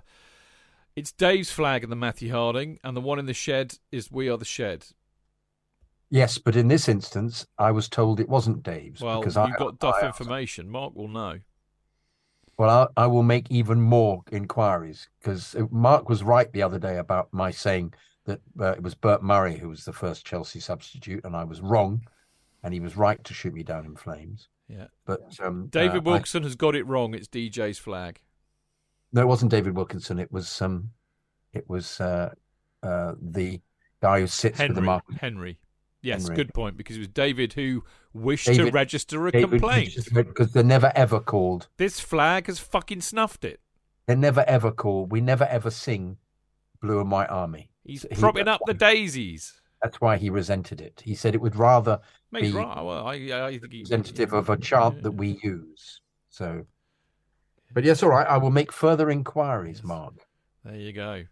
You get it all on this show live and direct. Right, we're going to have a quick break, and then we've got some. We've got a few emails, only six this week, so we, they get in by the wire. So we shall whiz through them. We'll see you in a sec.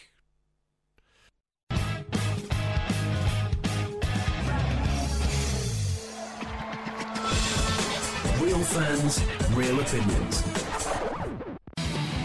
I'm Jason Cundy, and you're listening to the Chelsea Football Fancast. Proper Chelsea. Footballfancast.com.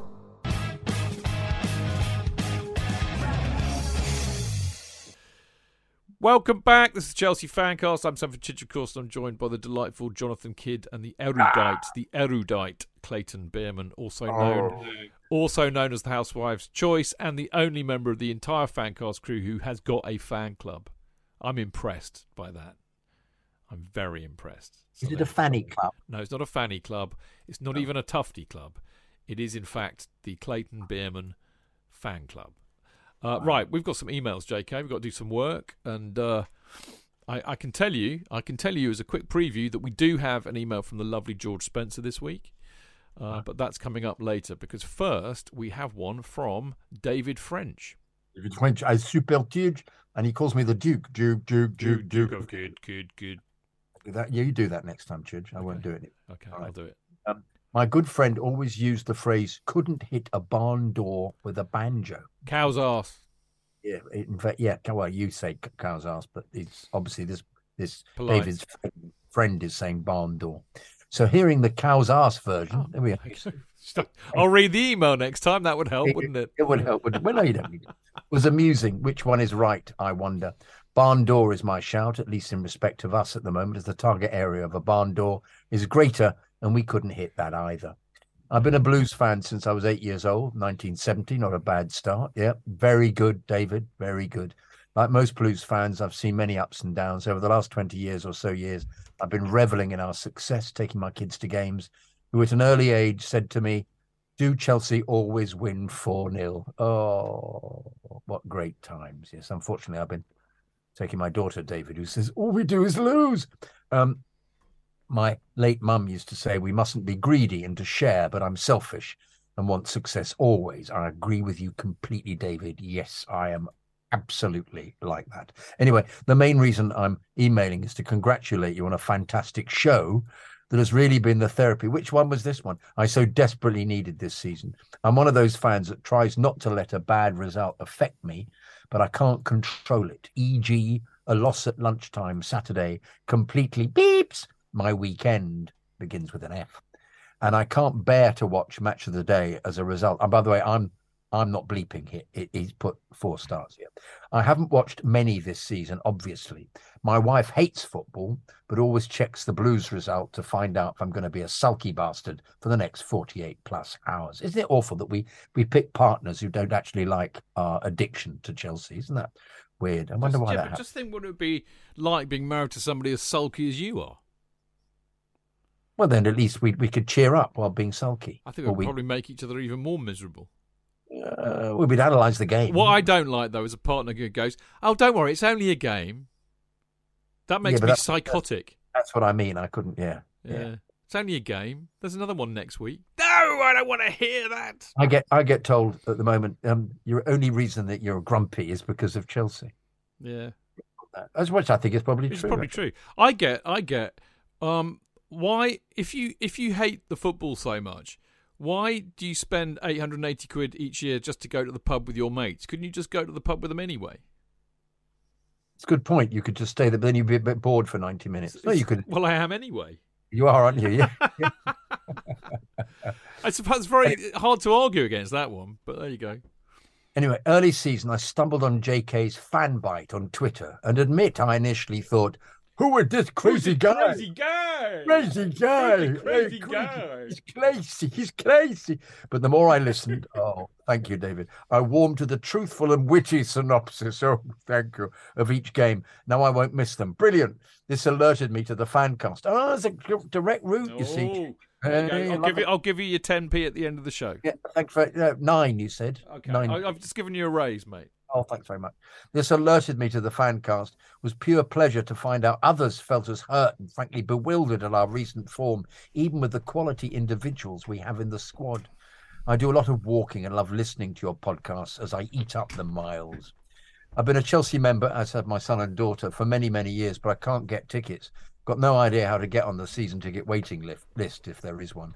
So I have to buy tickets through third party oh, sellers all the time. Always, uh, it always amazes me they can always find plenty, but long term members can't.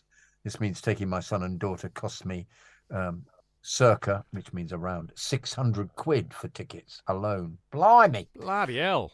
Did that recently for the Arsenal Leeds Southampton games and said no more. But guess what? We're what? We're going to the Brighton game on Saturday. You poor fool. I watched the Madrid game last night. Couldn't believe the lack of fight in the team. Reece recently is just expressionless. Absolutely agree. As much as I love him, he's 50% of what he was. Looks like he doesn't want to be there.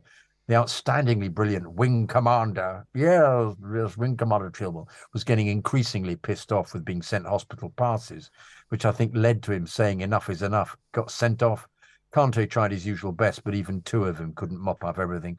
Felix was woeful. I was so excited when he came and he was walking past players, but now he's given up, and his attempt in the first minutes last night was pathetic. Sterling, well, I won't waste the keystrokes. I could go on, but I will say finally Kepa needs to be dropped. Mhm. Let's give Slonina a chance. I think that's his name. Got nothing to lose. I think they'll put Bettinelli in before they put him, actually, if they did do. I don't like. Loan. He's on loan, isn't he? Oh, has he gone off on loan, Thought Bettinelli? he- Yeah. No, no, no. Slonina. No, Slonina, no, he yeah. hasn't. He No, hasn't. no, he's there. He played for the youth team Did last the, the weekend. I don't Yeah. like I don't like criticizing goalkeepers as I was one, very average mind. But we need a goalkeeper that commands his area at this level. Kepa's turned his game around. I know, made some incredible stops. Doesn't take crosses. He just stands on his line. Look at the Everton game, first goal as an example. Every cross that comes in, I close my eyes and hope Silva and Co are there to clear the ball. Well, Silva wasn't playing on Saturday, so it was sort of inevitable that that it was it? He got climbed on by Fofana and Chalobah, who didn't make an attempt to head the ball at all. Um, a quality keeper would have saved both of those goals last night, I'm afraid. other keepers in the Prem and Europe make match-winning saves. We desperately need one of those. We don't have a striker, as has been well documented, but we used to score from all over the team. Signing a quality striker is essential, but we need goals from elsewhere too. I've taken up enough of your time. No, no, David. But thanks for reading this, and let's hope we can turn this around soon. My wife would be very grateful. keep up the great work, guys. I keep meaning to go into the pub before the game and buy you a drink, so I must do that. I think you're away this Saturday, though. Yes, he was. He was away on the lash. Anyway, I will keep the faith. Up the Chelsea, David. Well done. Good mail, mate. Very good. Good. Terrific.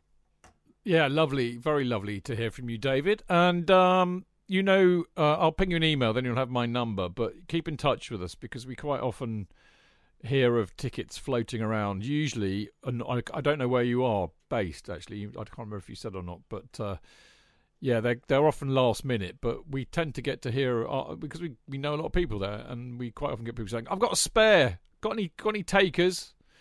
So you know, yeah, uh, keep in touch, or I'll ping you an email. But uh, we might be able to help you out and uh, it'd be lovely to see you in the cock for a beer sometime. I would like that. Right, this is from Connor Doyle. Dear Chidge, JK, and guest. That would be Clayton. Uh, a few weeks ago, a listener wrote wrote into the show. I don't know why I'm doing it in a Yorkshire accent. Uh, with a with a song for oh god I remember this one when this came in I'm excited by this email right a few weeks ago a listener wrote into the show with a song for Enzo to the tune of Killing Joke's dance dance hit dance hit I'm not having that. 80s. Anyway, I was filled with excitement at the thought of belting out a killing joke inspired chant from the Matthew Harding, combining two of my life's ever present devotions. See, I love you, Connor, already. You just merely had to mention you had me at killing joke. Um, right. Anyway, weeks later, whilst watching the band, oh my god, you were at the Albert Hall gig! No fucking way. I can't believe this. You were. I was there too. Why didn't you kind of track me down, and Andy Cairns? Bloody hell. Anyway, weeks later, I was watching the band at the Albert Hall as Jazz bellowed the words, This is madness! I concluded this was a much more apt and appropriate song for the current mess we find ourselves in at the club. No shit, Sherlock. Listening to the show on my way to work, I find myself doing a very good impression of Churchill, the nodding dog, whilst listening to Tony rightfully bemoan the lack of leaders in the side. We were spoilt for so long with the side crafted by Roman and Jose, leaders, warriors, players not afraid to confront one another, not afraid of criticism, and not afraid of taking responsibility. John Obi Mikel spoke of not wanting to be in the Chelsea dressing room if we went in losing at half time. JT grabbing players by the scruff of the neck, Drogba headbutting walls. Oh, God, it's making me go moist just at the thought of this. This is me, not Connor, by the way. The manager often not needing to speak and a different side emerging in the second half to turn the game around. What do we have now? Havertz feasting on pair drops selfies, and plenty of ego strokes for a team getting sucked closer and closer to the drop zone week by week.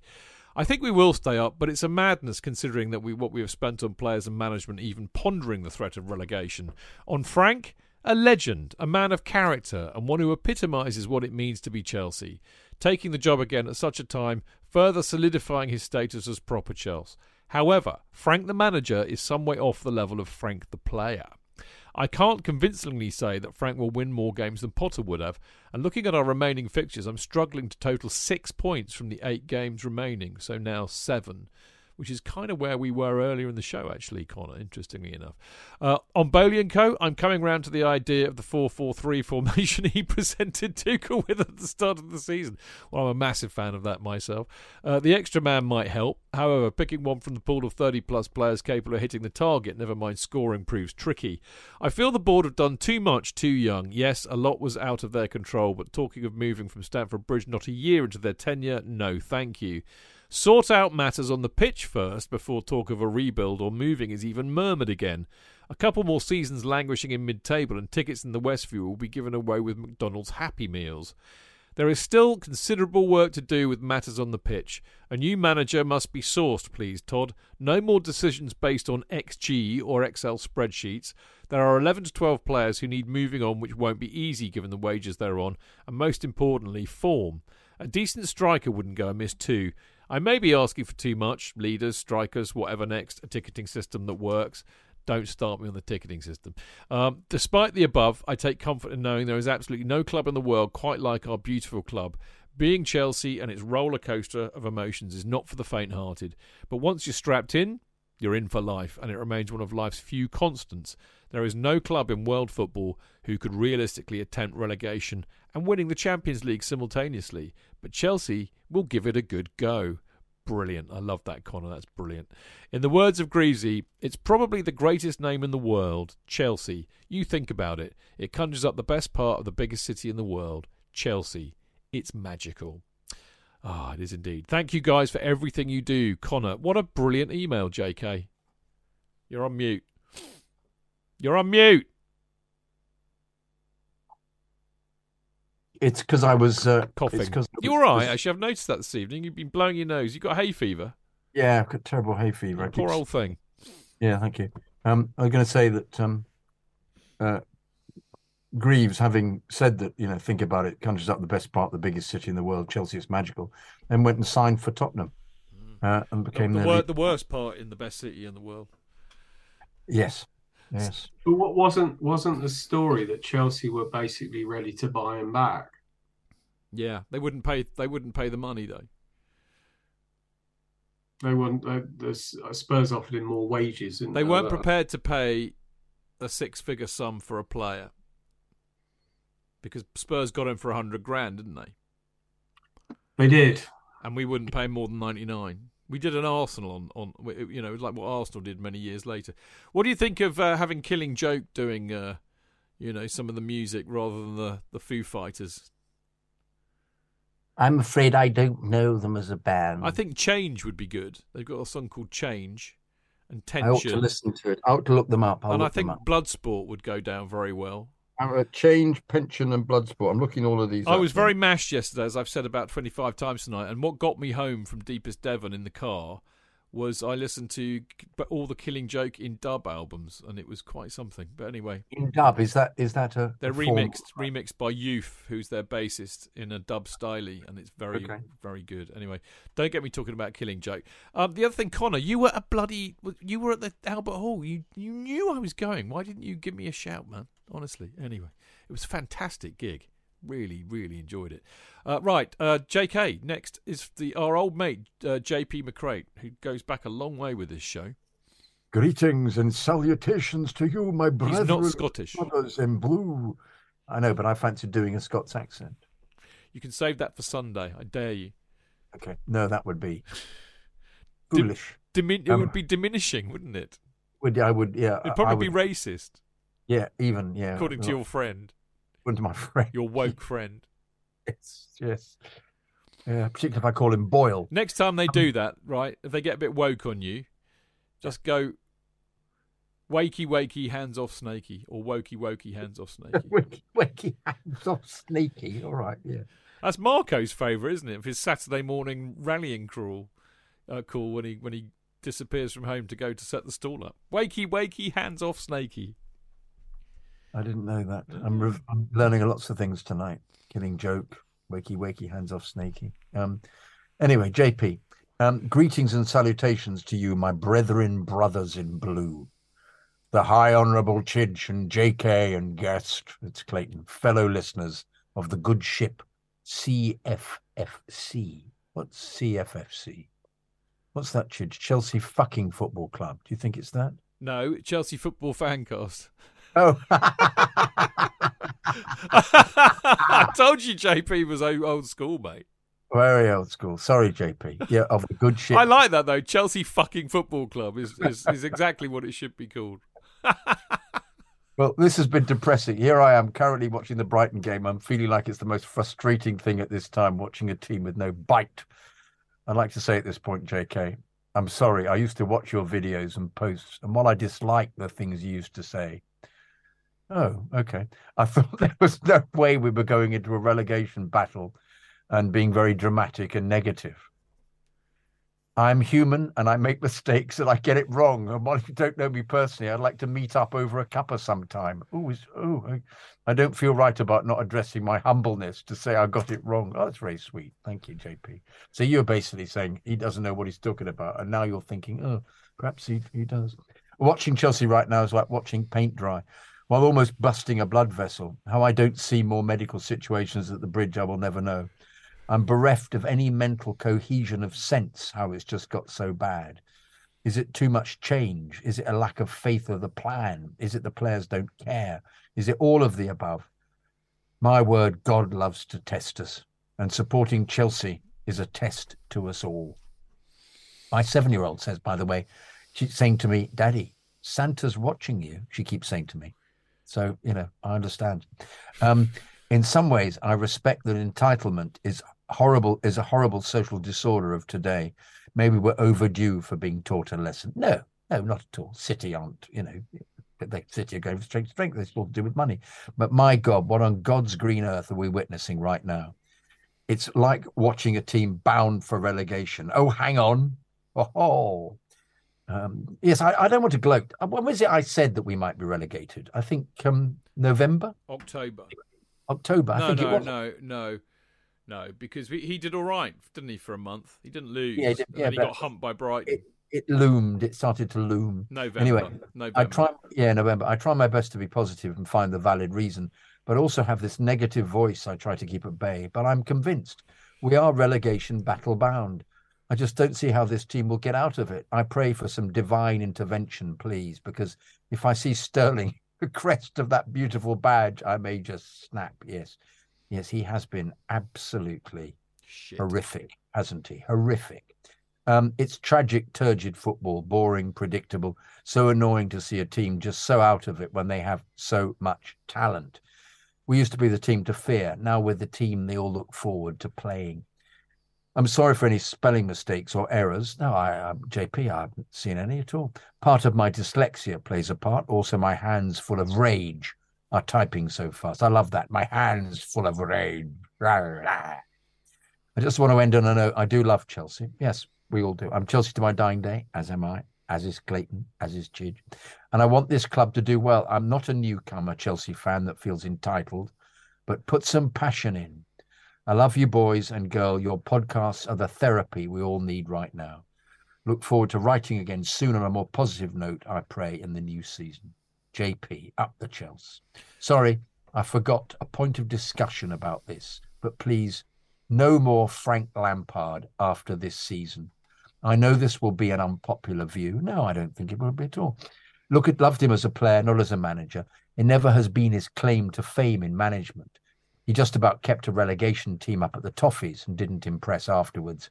And it's very much copy and paste again. I don't care how long he didn't have, it's just not working for him. Oh, the football is tragic. We are playing even worse under Frank. I wasn't happy about the appointment. It was an appointment to stop the toxic spillover, which may or may not work. You never know. Perhaps he might, you know, get them to play his way and pull something out of the uh, out of the bag. But uh, it's not likely, is it? Really? Can I can I just say that after I watched press conference today, I just thought that, irrespective of his management skills, there has to be a job for him at the club doing something. Why? He loves the club. He speaks beautifully. He'd be a great spokesman. Great ambassador. Yeah, I just think the yeah, he should be a director of football. He should be the public face of the club. Yes, because it's interesting, isn't it? We we so it's a very good point. I mean, one of the things that I've been so upset about this season and has miffed me off, and uh, you know, made me part of the malaise. Really, is is the way that I hated. One of the things I hated. I mean, I didn't hate Potter. I I, I thought he was a decent guy. He's he's a good manager in his own way, but he's just not for us. But it suddenly everything really very quickly became very not Chelsea. It all became rather Brighton in the in the coaching setup and the management. He never. I mean, I know he eventually changed, but never referring to Chelsea as us and that kind of thing. And you might think this is pathetic of me, but for me, it's important. Uh, you know, Boehly and Co are derided by the media, and it's not their fault, but they they they don't really work for me as the face of this club. The DNA out this club is going is getting out of this club, and that's what's what worries me. There, we've had an identity, and you know we all know what it meant to be Chelsea thanks to the last twenty years, and that's disappearing. And and I think what you're saying, Clayton, is if you had Frank as the public face of the club, you'd retain some of that. And I have to say, I couldn't agree with you more. Good. nodding, nodding, nodding sagely as he does. Um, JP, lovely to hear from you, mate. Great email. We we feel your pain. We feel your pain. Now, uh, this is short but sweet by our old mate Jeff Jones from the States. Speaking as an American fan, what are we doing? Why am I spending money to stream our matches? I can't imagine what y'all match going supporters are feeling. I love that Frank is back. I was incredibly buoyant when I heard the news, but I've never been more indifferent and uninterested. And I'm a Yank, the type of person that Todd and Co are trying to make money off of. They better get the next hire right, or they'll lose the American fan base they're desperate to captivate. Wow. Short, pithy, and very much to the point, Jeffrey. Yeah, he makes good points there, boys. Yep, yep. You, we don't think it. We're not thinking in terms of the American audience, are we? But indeed, if he, they fuck this up, they've they've uh, their aim is to get the Americans fantastically on their side to contribute a large amount of money. They'll they really they don't will- like losers over in the States. They don't. They don't. I mean, this is what I was alluding to, but not really articulating very well in part two. You know that, you know, there's there's a what is the legacy of the damage of this season? When I was saying it's going to take a lot, of, a, a few years to get this right, if they're capable of getting it right, and I'm talking about those kind of things. They're they're Um, putting us a long way back to go forwards. I don't know, Chidge. I think all it needs is a um, a competent series of performances next season under a new manager, and I think it gets forgotten because I Right. think people can go, yes, they were new owners, and yes, they made mistakes, but look where it is now. All right. Well, we'll we'll see, won't we? We'll see. Guess who we we got an email from now? We never ever get emails from this man ever. It's from Georg Spencer. Georg Spencer. Yes. Yeah. Spencer. Georgie. Spencer. Georg. George Spencer. Spencer. Um, dear Chidgy, JK, and guest, it's Clayton. It's Clayton. If if this gets read out on a Monday night, it is. on Monday night, a Monday night, on Monday night. Yes, it is being read out. I'm struggling to find words to describe yesterday's omni fucking shambles of a performance. Well expressed, George. We were dominated overwhelmingly by Brighton. Brighton, Brighton, one of the smuggest towns in Britain. In fact, the best thing to come out of Brighton is the A23. Oh, not content with stealing our chips and shitting on our ice cream when we went there, the seagulls followed us home uh, a la Jaws 4 and did it to us again. Closer to home, Winchester City lost a dead rubber 3 0 at home to Hanwell Town, the Geordies of West London. Still, at least one of our sides did well, with the women's team reaching their cup final. I fully intend to get a ticket to Wembley to watch them. Until next time, up the Chelsea. George Spencer. Good old George. It, it wouldn't be the same not having a mail from No. you every. Week. It wouldn't. We need. We need one. I love it. I lo- I love it. I love Yeah. it. And I and I say it every week. George and I are meeting up for a beer one way or t'other, even if it has to be in the summer. But I, I need to have a beer with George and have a proper chat with him. Right, last email of the week. This is very apt actually because we did a, as you as you all will know by now, because I hopefully you've all listened to it. But we did a live a live show in a pub for the first time in over ten years, I would say, and it was chaos. It was in the Chelsea pensioner on a Friday night with 50 of the Chelsea Swedish supporters group. And uh, this we were invited so to do by the lovely Daniel Janu, Janu, Janu, uh, who's become quite a good mate over the over the last few years. And he wrote in to thank us. And th- there's some very funny bits in this which J.K. will immediately chuckle at, I'm sure. Hi, Chidge. Thank you so much for contributing to a fantastic evening on Friday. All our members had a great time, and to be a small part of your fine show was great fun. Unfortunately, the game on Saturday didn't provide the same level of excitement, but let's not complain. The season is what it is, and we still had a fantas- fantastic trip, all in all, much down to you guys. As for the show, I listened to it on the plane back home, and it was great. Your knowledge and engagement is always top class, and Kerry was on fire. I could notice a small level of frustration in the beginning on your behalf because of some of the people leaving. I think I recall you described yourself of being rudely ignored. Uh, and let me clear that up for you. This was our yearly members' trip, and some people hadn't seen each other for a very long time. For some, it was their first trip. We had made it clear that you were going to record a show, and for the people that wanted, they, they were very welcome to listen, which a, p- a large part did. Some preferred to mingle and talk to each other, and that was obviously fine. When you started the show, we had just started the events of the evening, people had just arrived, and having and after having our introduction speech, I saw that our members one had nothing to drink since they'd just arrived, and two started to chat to each other because they hadn't had the chance to earlier. I also saw that you, for obvious reasons, were eager to get the show going, so I told everyone to go and get refreshments, have a chat, and to give you some peace so you could start things up. When they were done, they were welcome back to follow the show if they wanted to.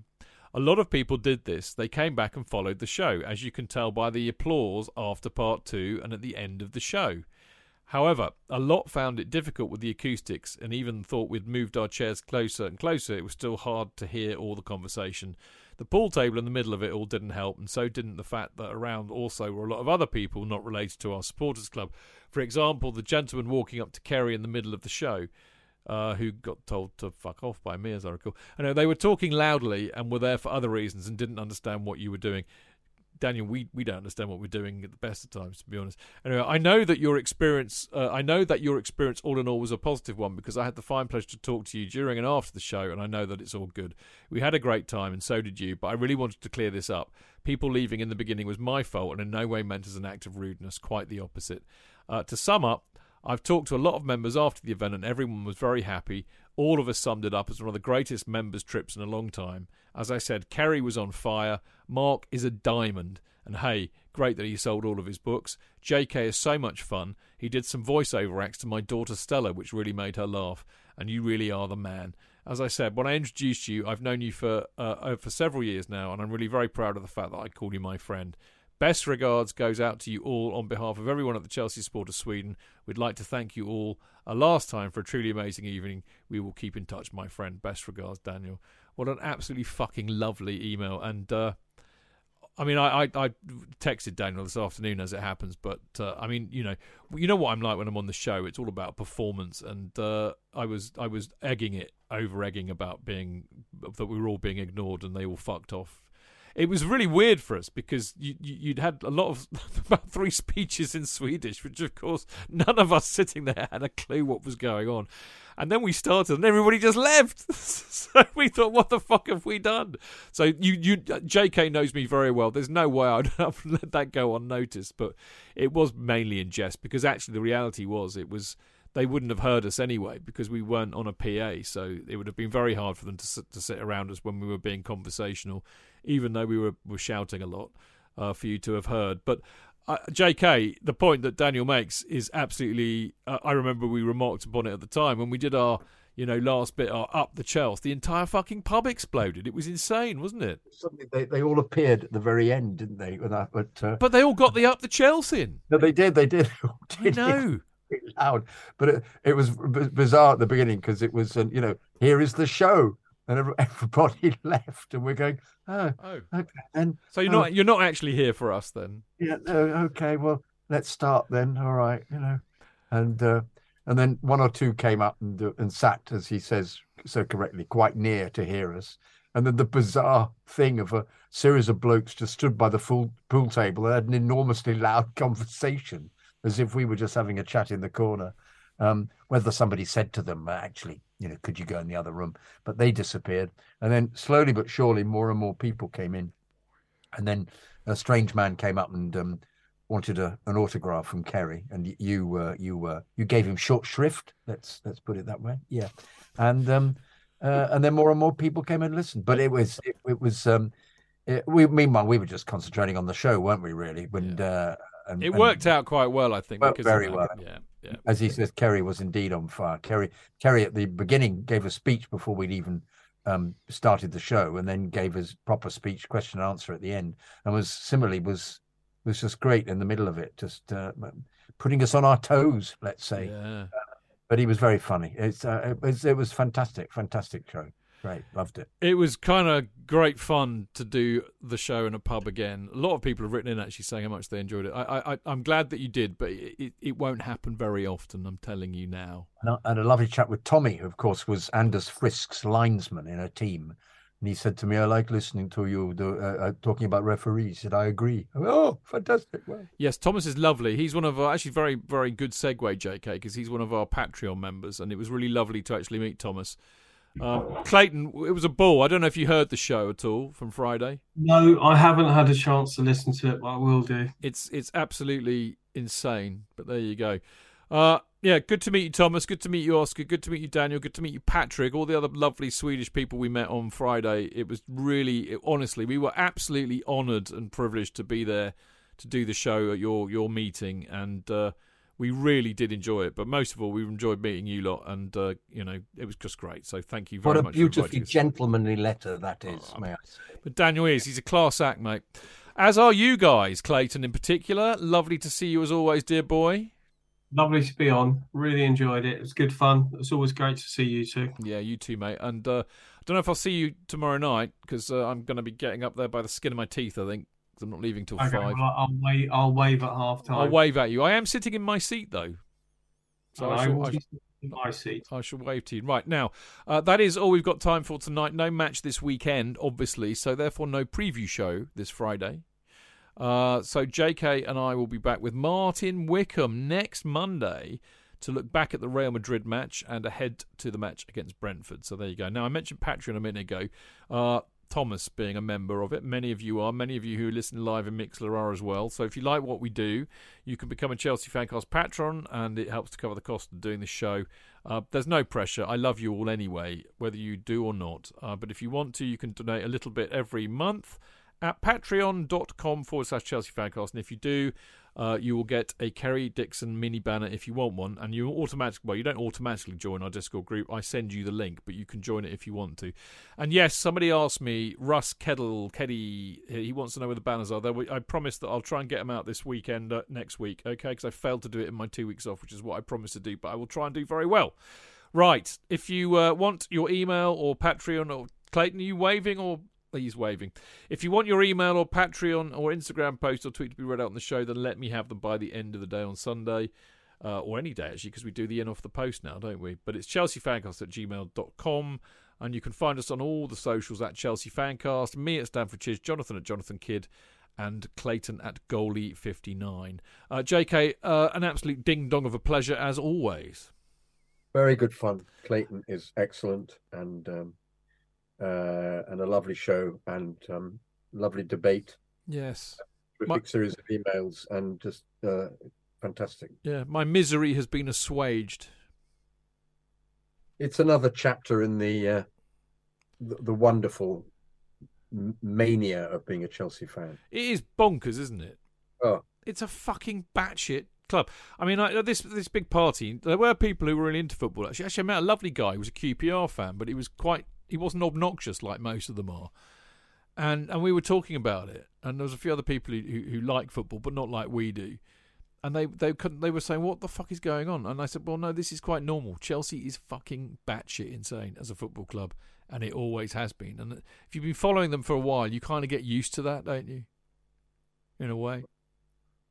as long as we keep winning eventually and come back. I just find the the descent of an elite club into possible relegation is is kind of sort of just madness. It is madness, Chidge. It's just It is. bizarre. This is yet- madness. yet we're in the middle of it. sing. We're in This is middle it. madness. This is madness. I've got to look. Is that another song? This is madness. This is madness. Killing Joke. Yeah, yeah. It's off one of their first two albums. I'm not sure which one. It might be off uh, What's This For? But it's probably off uh, the first one, which is just called Killing Joke. Uh, anyway, don't get me started about Killing Joke because this podcast will never end. Bless you, mate. Sorry about your hay fever. Have some, Oh, have some ridiculous. Mate. No, I've yeah, I've got to take a. Yeah, Uh, you, you need your Piriteze, mate. Otherwise, you'll be in trouble. Uh, right, everybody, at JK, brilliant to see you as always. I look forward to seeing you week today. Uh, for everybody out there, thank you for listening. See you Friday. No, sorry, see you Monday. Uh, next Monday, next Monday the twenty fourth. Uh, don't forget to get your Johnny Boyle Chelsea live at the Troubadour tickets, or if you don't, another moose dies. Until then, keep it blue, keep it carefree, and keep it Chelsea. Up the Chelsea! Let's have me drink team on a skewer tomorrow night. Come on. It's more like it. Get up the pitch.